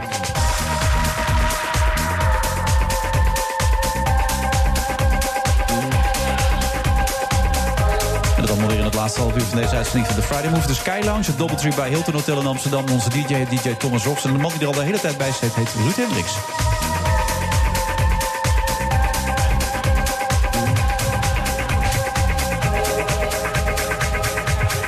En hoe is het nu weer om een beetje radio te doen zo? Het is eh, net eh, als thuiskomen. Het is, eh, radio was my first love. Nee, Ja, echt. het is net als fietsen. Radio is zo leuk. Je raakt het ook nooit meer kwijt. Veel leuker dan tv. Ja, dat zei je al vaker inderdaad. Dat vind je echt, hè? Ja, vind ik echt. Ja. Klein, intiem. Ja, geweldig medium. Ja, ik zei het net ook tegen Guido van der Garde. Die zat me heel verbaasd aan te kijken, Guido, hè? Ja, ik zie je natuurlijk al op televisie. En jij zei ook van radio maken is ook heel erg leuk. Dus ja, Ja, goed om te horen. En wat vind jij nou leuker, met panda's meereizen of in een Formule 1 auto zitten? Nee, Formule 1 auto zitten. Dat wel. Ja. Mis je het? Ehm, ja, soms. Ik moet eerlijk zeggen, ik heb het wel een plekje gegeven. Ik ben natuurlijk de laatste, ik ben de voorganger van Max Stappen. Ik heb het drie jaar mogen doen. Ehm, mooie tijd gehad, maar het is nu tijd voor iets anders. Ja, hoe geef je dat een plekje dan? Hoe doe je dat dan? Nou goed, ik ben natuurlijk 2015 een beetje op een aparte manier de Formule 1 uitgegaan. Eh, ik ben toen afgekocht door een Formule 1 team. Ik had een eh, contract voor dat jaar om te racen.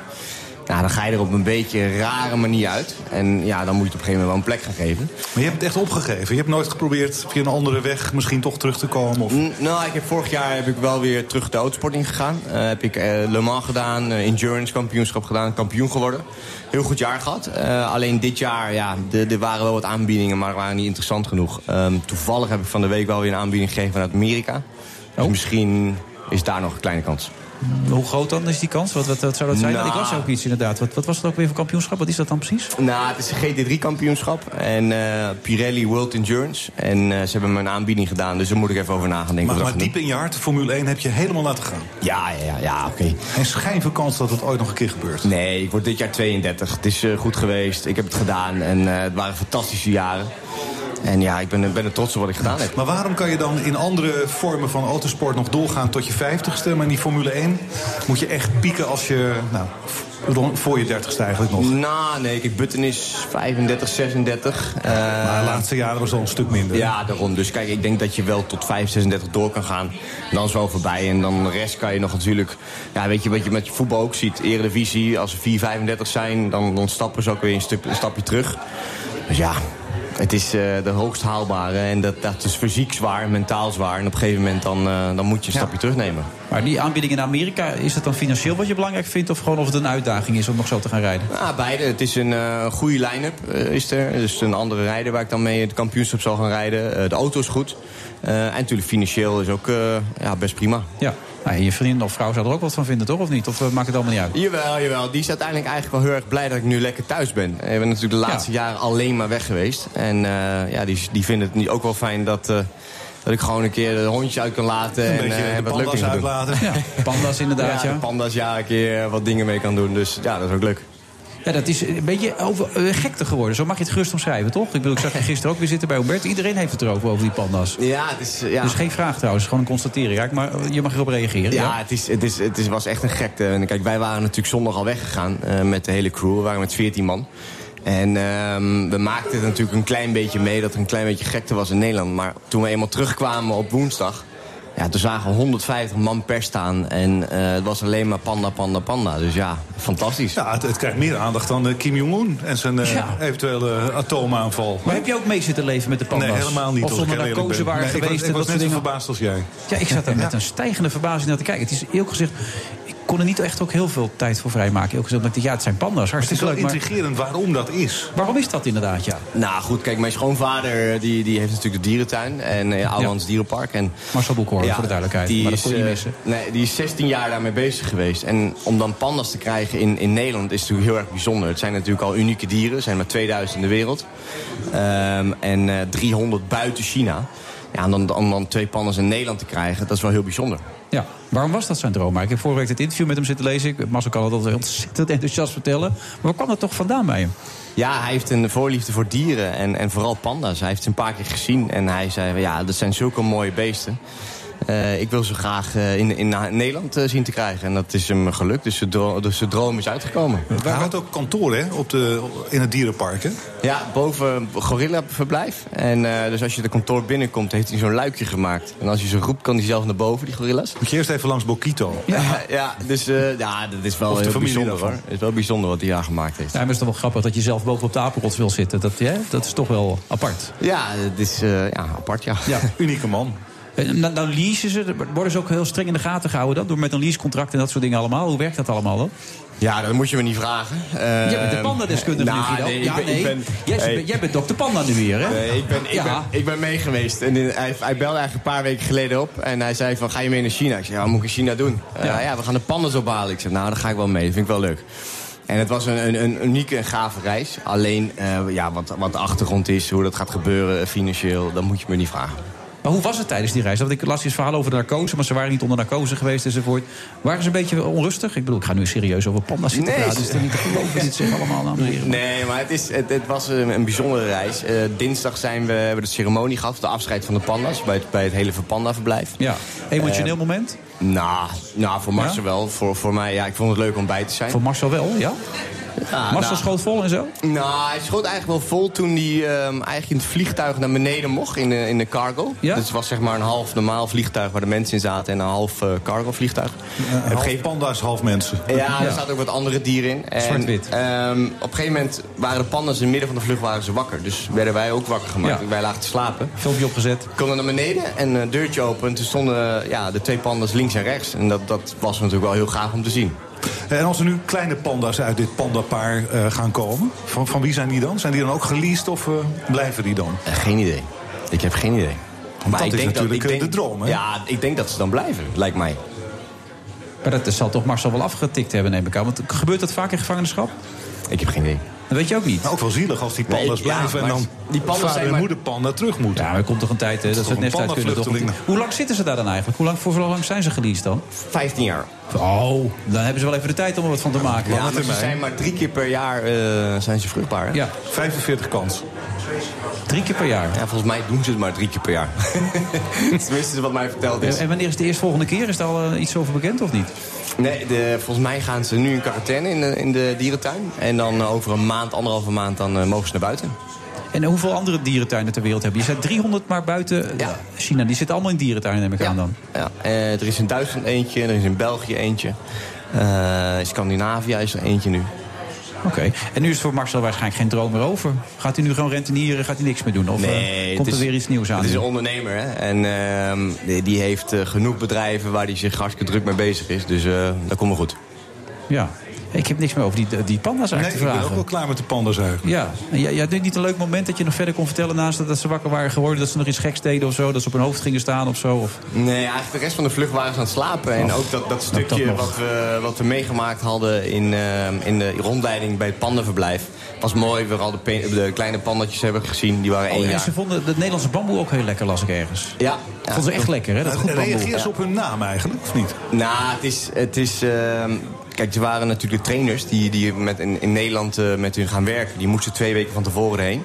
Maar de eerste week hadden ze wel moeite mee om de naam goed uit te spreken. Maar op een gegeven moment dan luisteren ze wel, ja. Nou, we hebben nu echt alles gehad. Gelukkig kunnen we nu even over Max Verstappen gaan praten. Eh, wat is jouw gevoel? Want hij, ik las dat hij halverwege dit seizoen mee kan gaan doen, ongeveer. Echt mee te gaan doen. Ja, dat verwacht ik wel. Kijk, de- iedereen had natuurlijk verwacht dat, dat Red Bull een goede auto zou bouwen eh, voor dit jaar. En, en dat hij gewoon mee zou strijden voor de wereldkampioenschap. Nou, afgelopen race heeft hij natuurlijk een wereldrace gegeven van 16 naar 3. Dat was spectaculair. Ehm, alleen we weten nu gewoon na twee races dat die auto achter een Mercedes, achter een Ferrari zit. En om, om de plek 4, 5, 6 moet strijden. En ehm, ik denk eenmaal terug te gaan naar Europa, de volgende race. En hopelijk in Barcelona. Dan moeten ze wel weer eh, mee kunnen strijden voor het podium. Maar Guido, zo'n zo'n auto kost een vermogen om die te ontwikkelen. Er moeten toch, weet je, iedereen lijkt heel beheerst en beschaafd bij Red Bull. Van het komt wel en over een aantal maanden. Maar er moet daar toch, moet daar toch een volledige teamdirectie uit zijn dak zijn gegaan. Ja, zeker. Kijk, voor dit jaar waren er natuurlijk nieuwe regels. Eh, dat doen ze ongeveer elk drie, vier jaar. Nou, afgelopen paar jaren waren natuurlijk Mercedes de constant de, de, overwinnaars. Ehm, Ferrari stond er al een stuk achter. Maar voor dit jaar met die nieuwe regels heeft Ferrari echt een hele grote stap gezet. Die hebben natuurlijk de eerste race gewonnen. Afgelopen race ook meegestreden voor, voor de overwinning. Uiteindelijk tweede geworden. Maar ja, Red Bull die, die heeft eigenlijk met de nieuwe regels een beetje, beetje zitten slapen. Ja. Hoe kan dat nou? Dat is wat jij zegt. Hoe kan je nou zitten slapen met die nieuwe Als je regels? zoveel geld in zo'n product Ja. eh, steekt. Ik zou er een paar man uitmikken dan. Nou, dat is, dat, is, dat is moeilijk, weet je. Je hebt natuurlijk een reglement. Daar gaan, krijg je een, een, een groot boekwerk krijg je mee naar huis. En dan gaan ze kijken van, eh, oké, wat wel mag, wat niet mag, wat een grijs gebied is. Nou, en Mercedes en Ferrari hebben daar beter op zitten letten. Ja. Bottas is wel behoorlijk door het ijs eh, gezakt, hè? Afgelopen race zeker, ja. Dat was niet, eh, niet al te best. Eh, maar goed, ik, ik zat net te kijken, want de vrije training 2 is nu aan de gang. Eh, stond Bottas toch alweer tweede, dus hij zat er wel goed bij. Ja. Maar als je het afzet tegen jouw talent, hoeveel is Max beter of slechter? Moeilijk te zeggen. Ik, eh, ik had graag tegen hem willen rijden in 2015. Eh, maar dat is helaas niet gelukt, dus ehm, ja, dat is, dat is moeilijk om te zeggen. Maar Guido, van die 21, 22 mensen die nu rondjes mogen rijden dit weekend... hoeveel daarvan rij jij eruit omdat je gewoon beter bent? Nou, ja, dat, Als jij hetzelfde materiaal zou hebben. Als ik hetzelfde materiaal zou hebben... ehm, nou, ik, heb, ik heb Vettel als teamgenoot gehad, vroeger in Formule 3, eh, van gewonnen. Eh, dus ja, daar kan je een beetje mee meten. Vettel is eh, vier keer wereldkampioen geworden en eh, wij zitten nu bij BNR. Ja. Maar frustreert dat niet dan? Want je zegt, ik heb het de plaats gegeven. Maar als we hierover beginnen, dan ga je, eh, kookt je bloed als zo'n vergelijk komt van Ruud. Nou, Toch? nee, nee, nee, valt mee. Kijk, ik, ik moet je eerlijk zeggen, ik, ik ben eh, ontzettend trots wat ik gedaan heb. En eh, ik heb het gedaan. Je bent een van de 15 coureurs uit Nederland, heb je het ben je geweest. Dus ja. Ja. ik vind het prima. Maar als Max straks een keer wereldkampioen wordt, ben je dan niet een heel klein beetje jaloers? Of ben je dan alleen maar blij? Nee, nee, ik ben heel blij. Ik ken natuurlijk de familie Verstappen heel goed. Ja, ook opa? Ook opa, ja. Want eh, Jos eh, die tunde mijn motoren toen ik in 2002 wereldkampioen werd in karting. Toen was Max 4 en einde dat jaar ging Max voor het eerst karten. Dus daar was ik bij. Dus dat was wel heel bijzonder. Dus je gunt het ze van harte. Als ja, het gebeuren ja, zou. zeker. Absoluut. En wat absoluut. gaat Max dit weekend doen? Ehm, ik verwacht plak, eh, plek 4, 5, 6. Oké. En hoe gaat het met de panda's? En de panda's zitten in quarantaine. Dus Met daar weet een tv om. Formule 1 te kunnen kijken, die worden meteen goed opgevoed. Dat begrijp ik. In Ouwehans Dierenpark, hè, voor de mensen die het gemist hadden enzovoort. Het is altijd wel belangrijk om te weten. Dat moet je van je vader ook, oh, schoonvader natuurlijk, wel een paar keer roepen. Hè? Ja, Dierenpark. Ja, boos Dierenpark. je straks doen. Ja. Ja, ja. Guido, bedankt. Alsjeblieft. En succes. En, en wanneer ga je het bekendmaken van het Amerikaanse avontuur? Nou, dat, dat loopt nu. Dus de aankomende eh, twee weken hoop ik eh, weet wat meer te weten. Ja. Nou, succes daarmee. Dankjewel. 32 Jullie ook man, ik bedoel, hè, dat is zoveel nog te doen in het leven. Absoluut. Ga met die banaan. Oké, we gaan nog even door. Zometeen de absolute slotfase gaan we in met eh, Ruud Hendricks. Tot zo.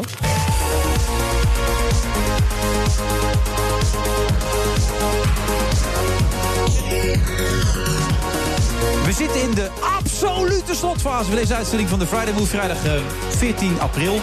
Inmiddels gaat Bernard Handelburg het pand uit. Ik hoor zojuist dat hij volgende week naar Amerika gaat. We missen hem nu al natuurlijk, dames en heren. Dat Bernard merk je, bij, Handelburg. merk je bij Bernard nooit, want zijn programma's lopen gewoon door vanuit de Verenigde Staten. Wat deed eh, hij daarop? Ja, nee, hij doet dat live. Ja. Live vanuit Ja. Amerika? Ja. Worden gewoon in de maling genomen. Ja. Hoe, kan dat dan? Dat zit daar gewoon in. Zit je daar? Nee, de, oh Bernard, je gaat het uitleggen. En dat komt omdat ehm, het, dit programma, jouw programma, heeft als policy dat je eigenlijk mensen alleen maar wil hebben als je ze live hier aan jouw tafel kan krijgen. Ja. Maar ik heb ook bij jou wel eens via een verbinding eh, in de uitzending gezet. Dat weet je niet meer, maar het is wel gebeurd. Nee, dat heeft Dus, geen indruk eh, op mij gemaakt. zoekt, je eh. weet me te vinden. Ja, we bellen. Eh, voorzichtig, hè, Bernard? Ook bij het oversteken en dat soort dingen allemaal. En weet waar je auto neerzet? En, oh nee, dat deed je vrouw altijd. Die wist er niet meer waar de auto stond. Nee, ik haal alles door elkaar. Bij Bernard's vrouw had ik hier de auto neergezet. En toen moest Bernard eerder weg en zo. Want het kon de auto stond de verkeerde verdieping. En nog weer in een lift gezeten. En toen kwam er iemand en die ging bellen enzovoort. Hey, ik, ik, ik, het was in de reclame, dus mensen hebben niet terug. Maar jij hebt bij Studio Sport gewerkt. Dat vond ik even heel grappig om terug te lezen. Tien jaar. Studio Sport gewerkt, ja. Je hebt die, dat programma op de kaart gezet, las ik ook inderdaad. Jawel. Nee, nee, nee. Ik heb tien jaar voetbalwedstrijden vooral gemonteerd en andere sportevenementen. Ik heb ooit de verslaggeving van de Elfstedentocht mogen doen. Toen die nog wel eens gereden werd, dat is heel lang geleden. Ja, 86 was het 86. ehm, en ik heb ooit nog eh, de nachtuitzendingen van de Olympische Spelen met eh, Frits Spits samen. Seoul 88 Maar op tv gedaan. of radio dan? Ja, op tv. Op met Frits Spits op tv? Jazeker. Mocht hij op tv in die, tijd? mocht op tv toen even. Met die grote wenkbrauwen Wel in de van nacht hem. hoor. Dus Ja, maar wat deed Frits Span, eh, wat, wat deed hij daar dan? Die, ging ook aankondigen. Zo ik, van, heb, ik heb ooit die 100 meter van, eh weet je ook weer, Ben eh, Johnson. Ben Johnson, eh, die heb ik eh die afgekeurd werd later. Die Waarbij gewoon. Dat acht van de acht eigenlijk gewoon doping hadden gebruikt. Alleen Ben Johnson was de lul. Ja, nou, dat was correct. lekker. van- en Dat, dat presenteerde jij? Ja, ja. Oh. Maar dan zat ik op dat moment daar om de hoek volgens mij. Want toen werkte ik net bij eh, TV Plus. Was dat er toen al? Oh, dat had jij toen nog bij, de, bij TV Groningen of zo, toch? Nee, TV Plus, breedbeeldtelevisie, ook een onderdeel van de KPN. Dat, dat soort dingen, ja, dat er zijn inderdaad. Maar toen heb je allemaal hele spannende dingen meegemaakt. Want jij moest soms met een Ampex-band moest jij Ja, dat vanuit was wel wedstrijden. leuk. Weet je, tegenwoordig worden al die wedstrijden live uitgezonden. En dus ook live eh, voor het nageslacht bewaard doordat ze worden opgenomen. Maar ik moest een keer eh AZ Feyenoord gingen we opnemen in Alkmaar, in de Alkmaarderhout. En die, zou, die wedstrijd was op zaterdagavond, die zou op zondag worden uitgezonden. Dus, eh, Dat gebeurde toen nog? Als je erover nadenkt, toen- ongelooflijk. Tegenwoordig heb je op zo'n klein eh, eh, harde schijfje heb je al, die, al dat materiaal. Maar toen waren dat hele grote banden, 40 centimeter groot en een centimeter of 6 breed. En drie van die banden, loodzwaar, moest ik meenemen van Alkmaar naar Amsterdam, waar ik woonde. En Ja. de volgende dag naar Hilversum. Wat men zich niet realiseerde bij Studio Sport was dat ik 17 was, geen rijbewijs had. En dat ik met die Ampex-banden in de trein moest. En ik kom op het station van Alkmaar. eh, en ik zag dat daar al wat behoorlijk wat eh Feyenoord-hooligans rondliepen. Dus ik ben een, een, stil, een stil plekje in een coupé gaan zoeken. Ik, en ga daar zitten. En op dat moment stroomt die coupé vol met heftige Feyenoord-supporters. Feyenoord had verloren met 2-1.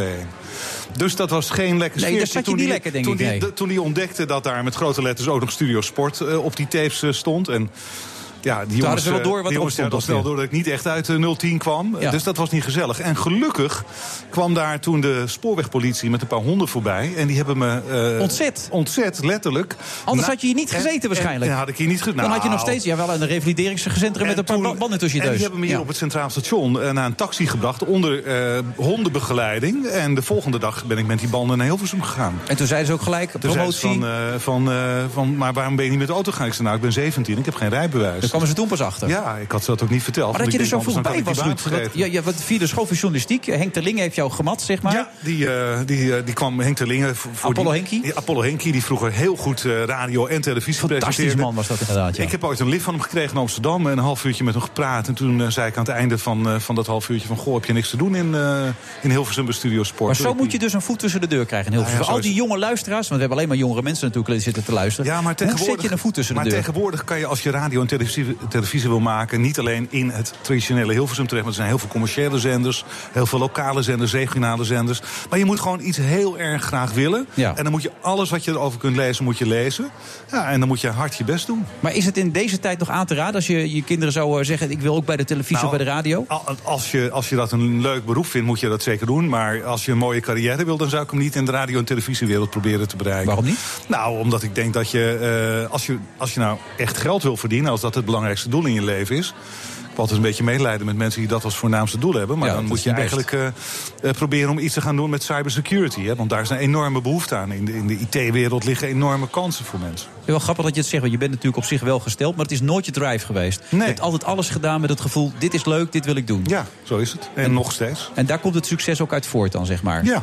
Maar hoe zit je er nu in? Je bent nu 58, eh, je doet allerlei leuke dingen met je bedrijf... maar heb je dan ook er iets waar je naartoe wil? Of zeg je van nee, ik leef bij de dag? ik Nee, het weet gewoon- je, ik, ik probeer elke dag een beetje te sporten om fysiek in conditie te blijven. En werken en, en problemen oplossen. Want dat, die gaan nou eenmaal samen met het eh, opbouwen van een bedrijf. Dat is een eh, manier om eh, ja, mentaal goed eh, scherp te blijven. Ja. Ik vind het ontzettend leuk. Maar dat Nee, is ik niet iets wat, je dan nog zou willen bereiken? Of je zegt nee? Nee, nou, Start Bootcamp en InnoLeap zijn, zijn bedrijven die heel erg hard eh, groeien op dit moment. Dat heb ik aan het begin van de uitzending ook gezegd. Ik geloof nu in 15 landen zitten. Dat zou natuurlijk fantastisch zijn als we er 50 van eh, kunnen maken. Maar als mensen dit horen, die kunnen jou gewoon bellen dan voor als ze een bedrijf willen beginnen en dan gaan je daarin Ja, ondersteunen. op startupbootcamp.org kan je je aanmelden met je eh start-up. Eh, dat doen per programma doen dat ongeveer duizend start-ups. En we hebben tien plekken. Dus wij selecteerden de allerbeste gedreven mensen om een bedrijf eh, mee eh, te bouwen. En die begeleiden we heel erg intensief. Nou, en daarna zetten we ze in de, in de wereld. En gemiddeld zijn die bedrijven dan na drie maanden eh 3 miljoen eh, waard. En dan halen ze zo'n 600.000 euro aan financiering op. En datzelfde format, want het is echt een formule... eh, vergelijkbaar met wat jij hier doet met Friday Move of The Voice of Holland. dat doen we ook voor hele grote ondernemingen. Unilever, Vodafone, dat soort bedrijven. Oké. En daar blijkt het ook te werken. Dus dat is ontzettend leuk. Nou ja, we zitten er bijna doorheen. want je hoort het alweer, Ruud. En nu, nu ga je leuke dingen doen. Hè? Je gaat ruimtevaartfilmpjes kijken Ja, nu. mijn hè? vrouw die is weekendje in New York. Dus Ja. dat is heel prettig. En eh, die is niet zo van de ruimtevaart. Maar ik ben gek van ruimtevaart. Dus ik spaar altijd allerlei filmpjes op. Van allerlei lanceringen en rondleidingen door fabrieken. En dat Maar word je daarvoor geholpen ook en zo? Of is dat wel iets waarvan dat je denkt een, van, daar kom ik Nee, vooruit dat en is al sinds mijn, eh, mijn jeugd zo. Dus Maar, ik- en heb je dat- veel mensen waar je dat mee nee, kan nee, delen? nee, ik ben, eh, ik ben een eenzame ruimtevaartfan. En dan ga je dus vanavond en morgen ga je gewoon lekker filmpjes zitten kijken. Ja, dat vind ik heel leuk. En een beetje werken ook morgen. Oh, dat nog wel? Ja, zeker. Maar wat is nou je favoriete ruimtevaartfilmpje dan? Nou, kijk, die, die landingen van SpaceX, hè, van Elon Musk... die zijn wel heel spectaculair. Dat vind ik wel helemaal... En maar het, het, het ultieme ruimtevaartfilmpje is eigenlijk eh, eh, John F. Kennedy in 1962... die op 27 mei zijn... eh, We go to the moon, not because it's easy, but because it's hard. Dat is zo'n fantastische je speech. hebt- Als je nu naar Donald Trump kijkt en je, zet- en je zet daar die speech van Kennedy naast... ah, dan realiseer je wel dat we toch in andere tijden leven. Absoluut. En je hebt Neil Armstrong een hele dag meegemaakt, Ja, zei toch? fantastisch. Dus- ja, ja. geweldige man. Ik eh, mocht ooit... eh, eh, ik zat dus naast hem. Hij was mijn grote idool. Wist niet dat ik naast hem terecht zou komen. En ik zei van, hoor eens, wilt u erover praten of niet? Toen zei hij van, nou, we gaan even samen naar de dames enkelspelfinale op Wimbledon kijken. En bedenkt u dan in die tussentijd één vraag en stel hem een afloop. Dus die finale was afgelopen. Dus zei ik tegen hem, ik zeg, meneer Armstrong, als u op een mooie... eh, onbewolkte sterrenavond naar de sterrenhemel kijkt... en u ziet die volle maan, wat denkt u dan? En toen zei hij van, ik realiseer me dan hoe bevoorrecht ik was... dat ik daar als eerste mocht rondlopen. Maar ook dat de maan er vanaf de aarde veel minder mooi uitziet... dan de aarde vanaf de maan. De aarde vanaf de maan is natuurlijk veel mooier. Fantastisch, hè? Ja, dat heb jij gewoon meegemaakt. Ja. Je hebt een prachtig leven, Ruud. Ja, zeker. Ik klaag Geniet, niet. geniet, geniet er er elke van, dag van. Ja. Ja. Goed dat je er was. Bedankt Dank je daarvoor. wel. En eh, we spreken elkaar af, binnen afzienbare tijd vaak weer. En als je nou weer de tijd hebt, gewoon weer langskomen. Hè, bij, Ja, eh, met genoeg. Ja, dan kan je vaste dienst, krijg je winstdeling van Jos Freuler Ja, voor de hele dat is zaak. en Zo. goed. Hartstikke Dat, mooi, man. ja. Volgende week zijn we er weer met een nieuwe aflevering van de Friday Move. Voor dit moment bedankt en tot volgende week. Het wordt, eh, als het goed is, een goed kabinet of geen kabinet wat mij betreft. We zagen al met de bierfiets dat we vaak als gemeente daar achteraan lopen. Dat we pas als een probleem is, pas gaan bedenken... goh, hoe gaan we dit oplossen? Het is een periode dat de PvdA als geheel moet gaan nadenken hoe we ons organiseren. Ehm, en dat betekent dat wij hem dus ook niet zullen ontvangen en niet zullen, ons, eh, niet zullen spreken. Vervolgens heeft hij de agenten tot op het bot toe beledigd met echt grove, grievende en kwetsende taal. Daar, daar heeft hij zo nog verzet tegen de aanhouding. Dus deze twee jongens zijn aangehouden en meegenomen naar het politiebureau. Ja, dat betekent dat we alle mensen in Nederland willen laten weten dat we er zijn. En ik denk dat we dat met deze deal met Feyenoord wel voor elkaar hebben gekregen. En eh, ik had eigenlijk op dat moment veel beter moeten beseffen dat mijn tijd voorbij was. Het CPB heeft berekend dat het ongeveer 200 miljoen eh, euro per jaar zou eh, kosten. Eh, want alles is, alles is ingewikkeld bij, bij de panda.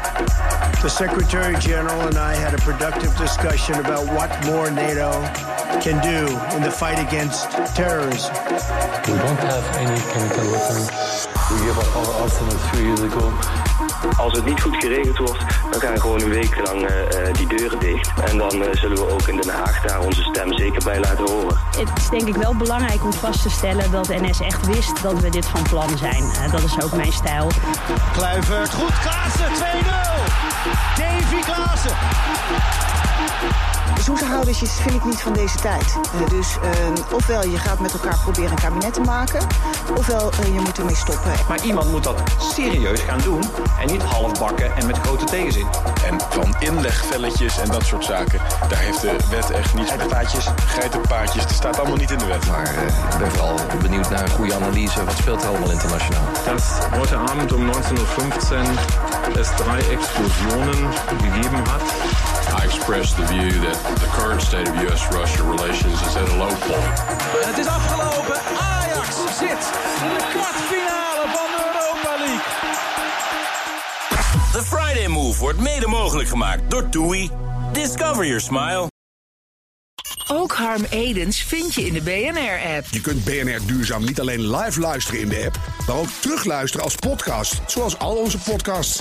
En naast dat de BNR-app Breaking News meldt, houden we je ook op de hoogte van het laatste zakelijke nieuws. Download nu de gratis BNR-app en blijf scherp.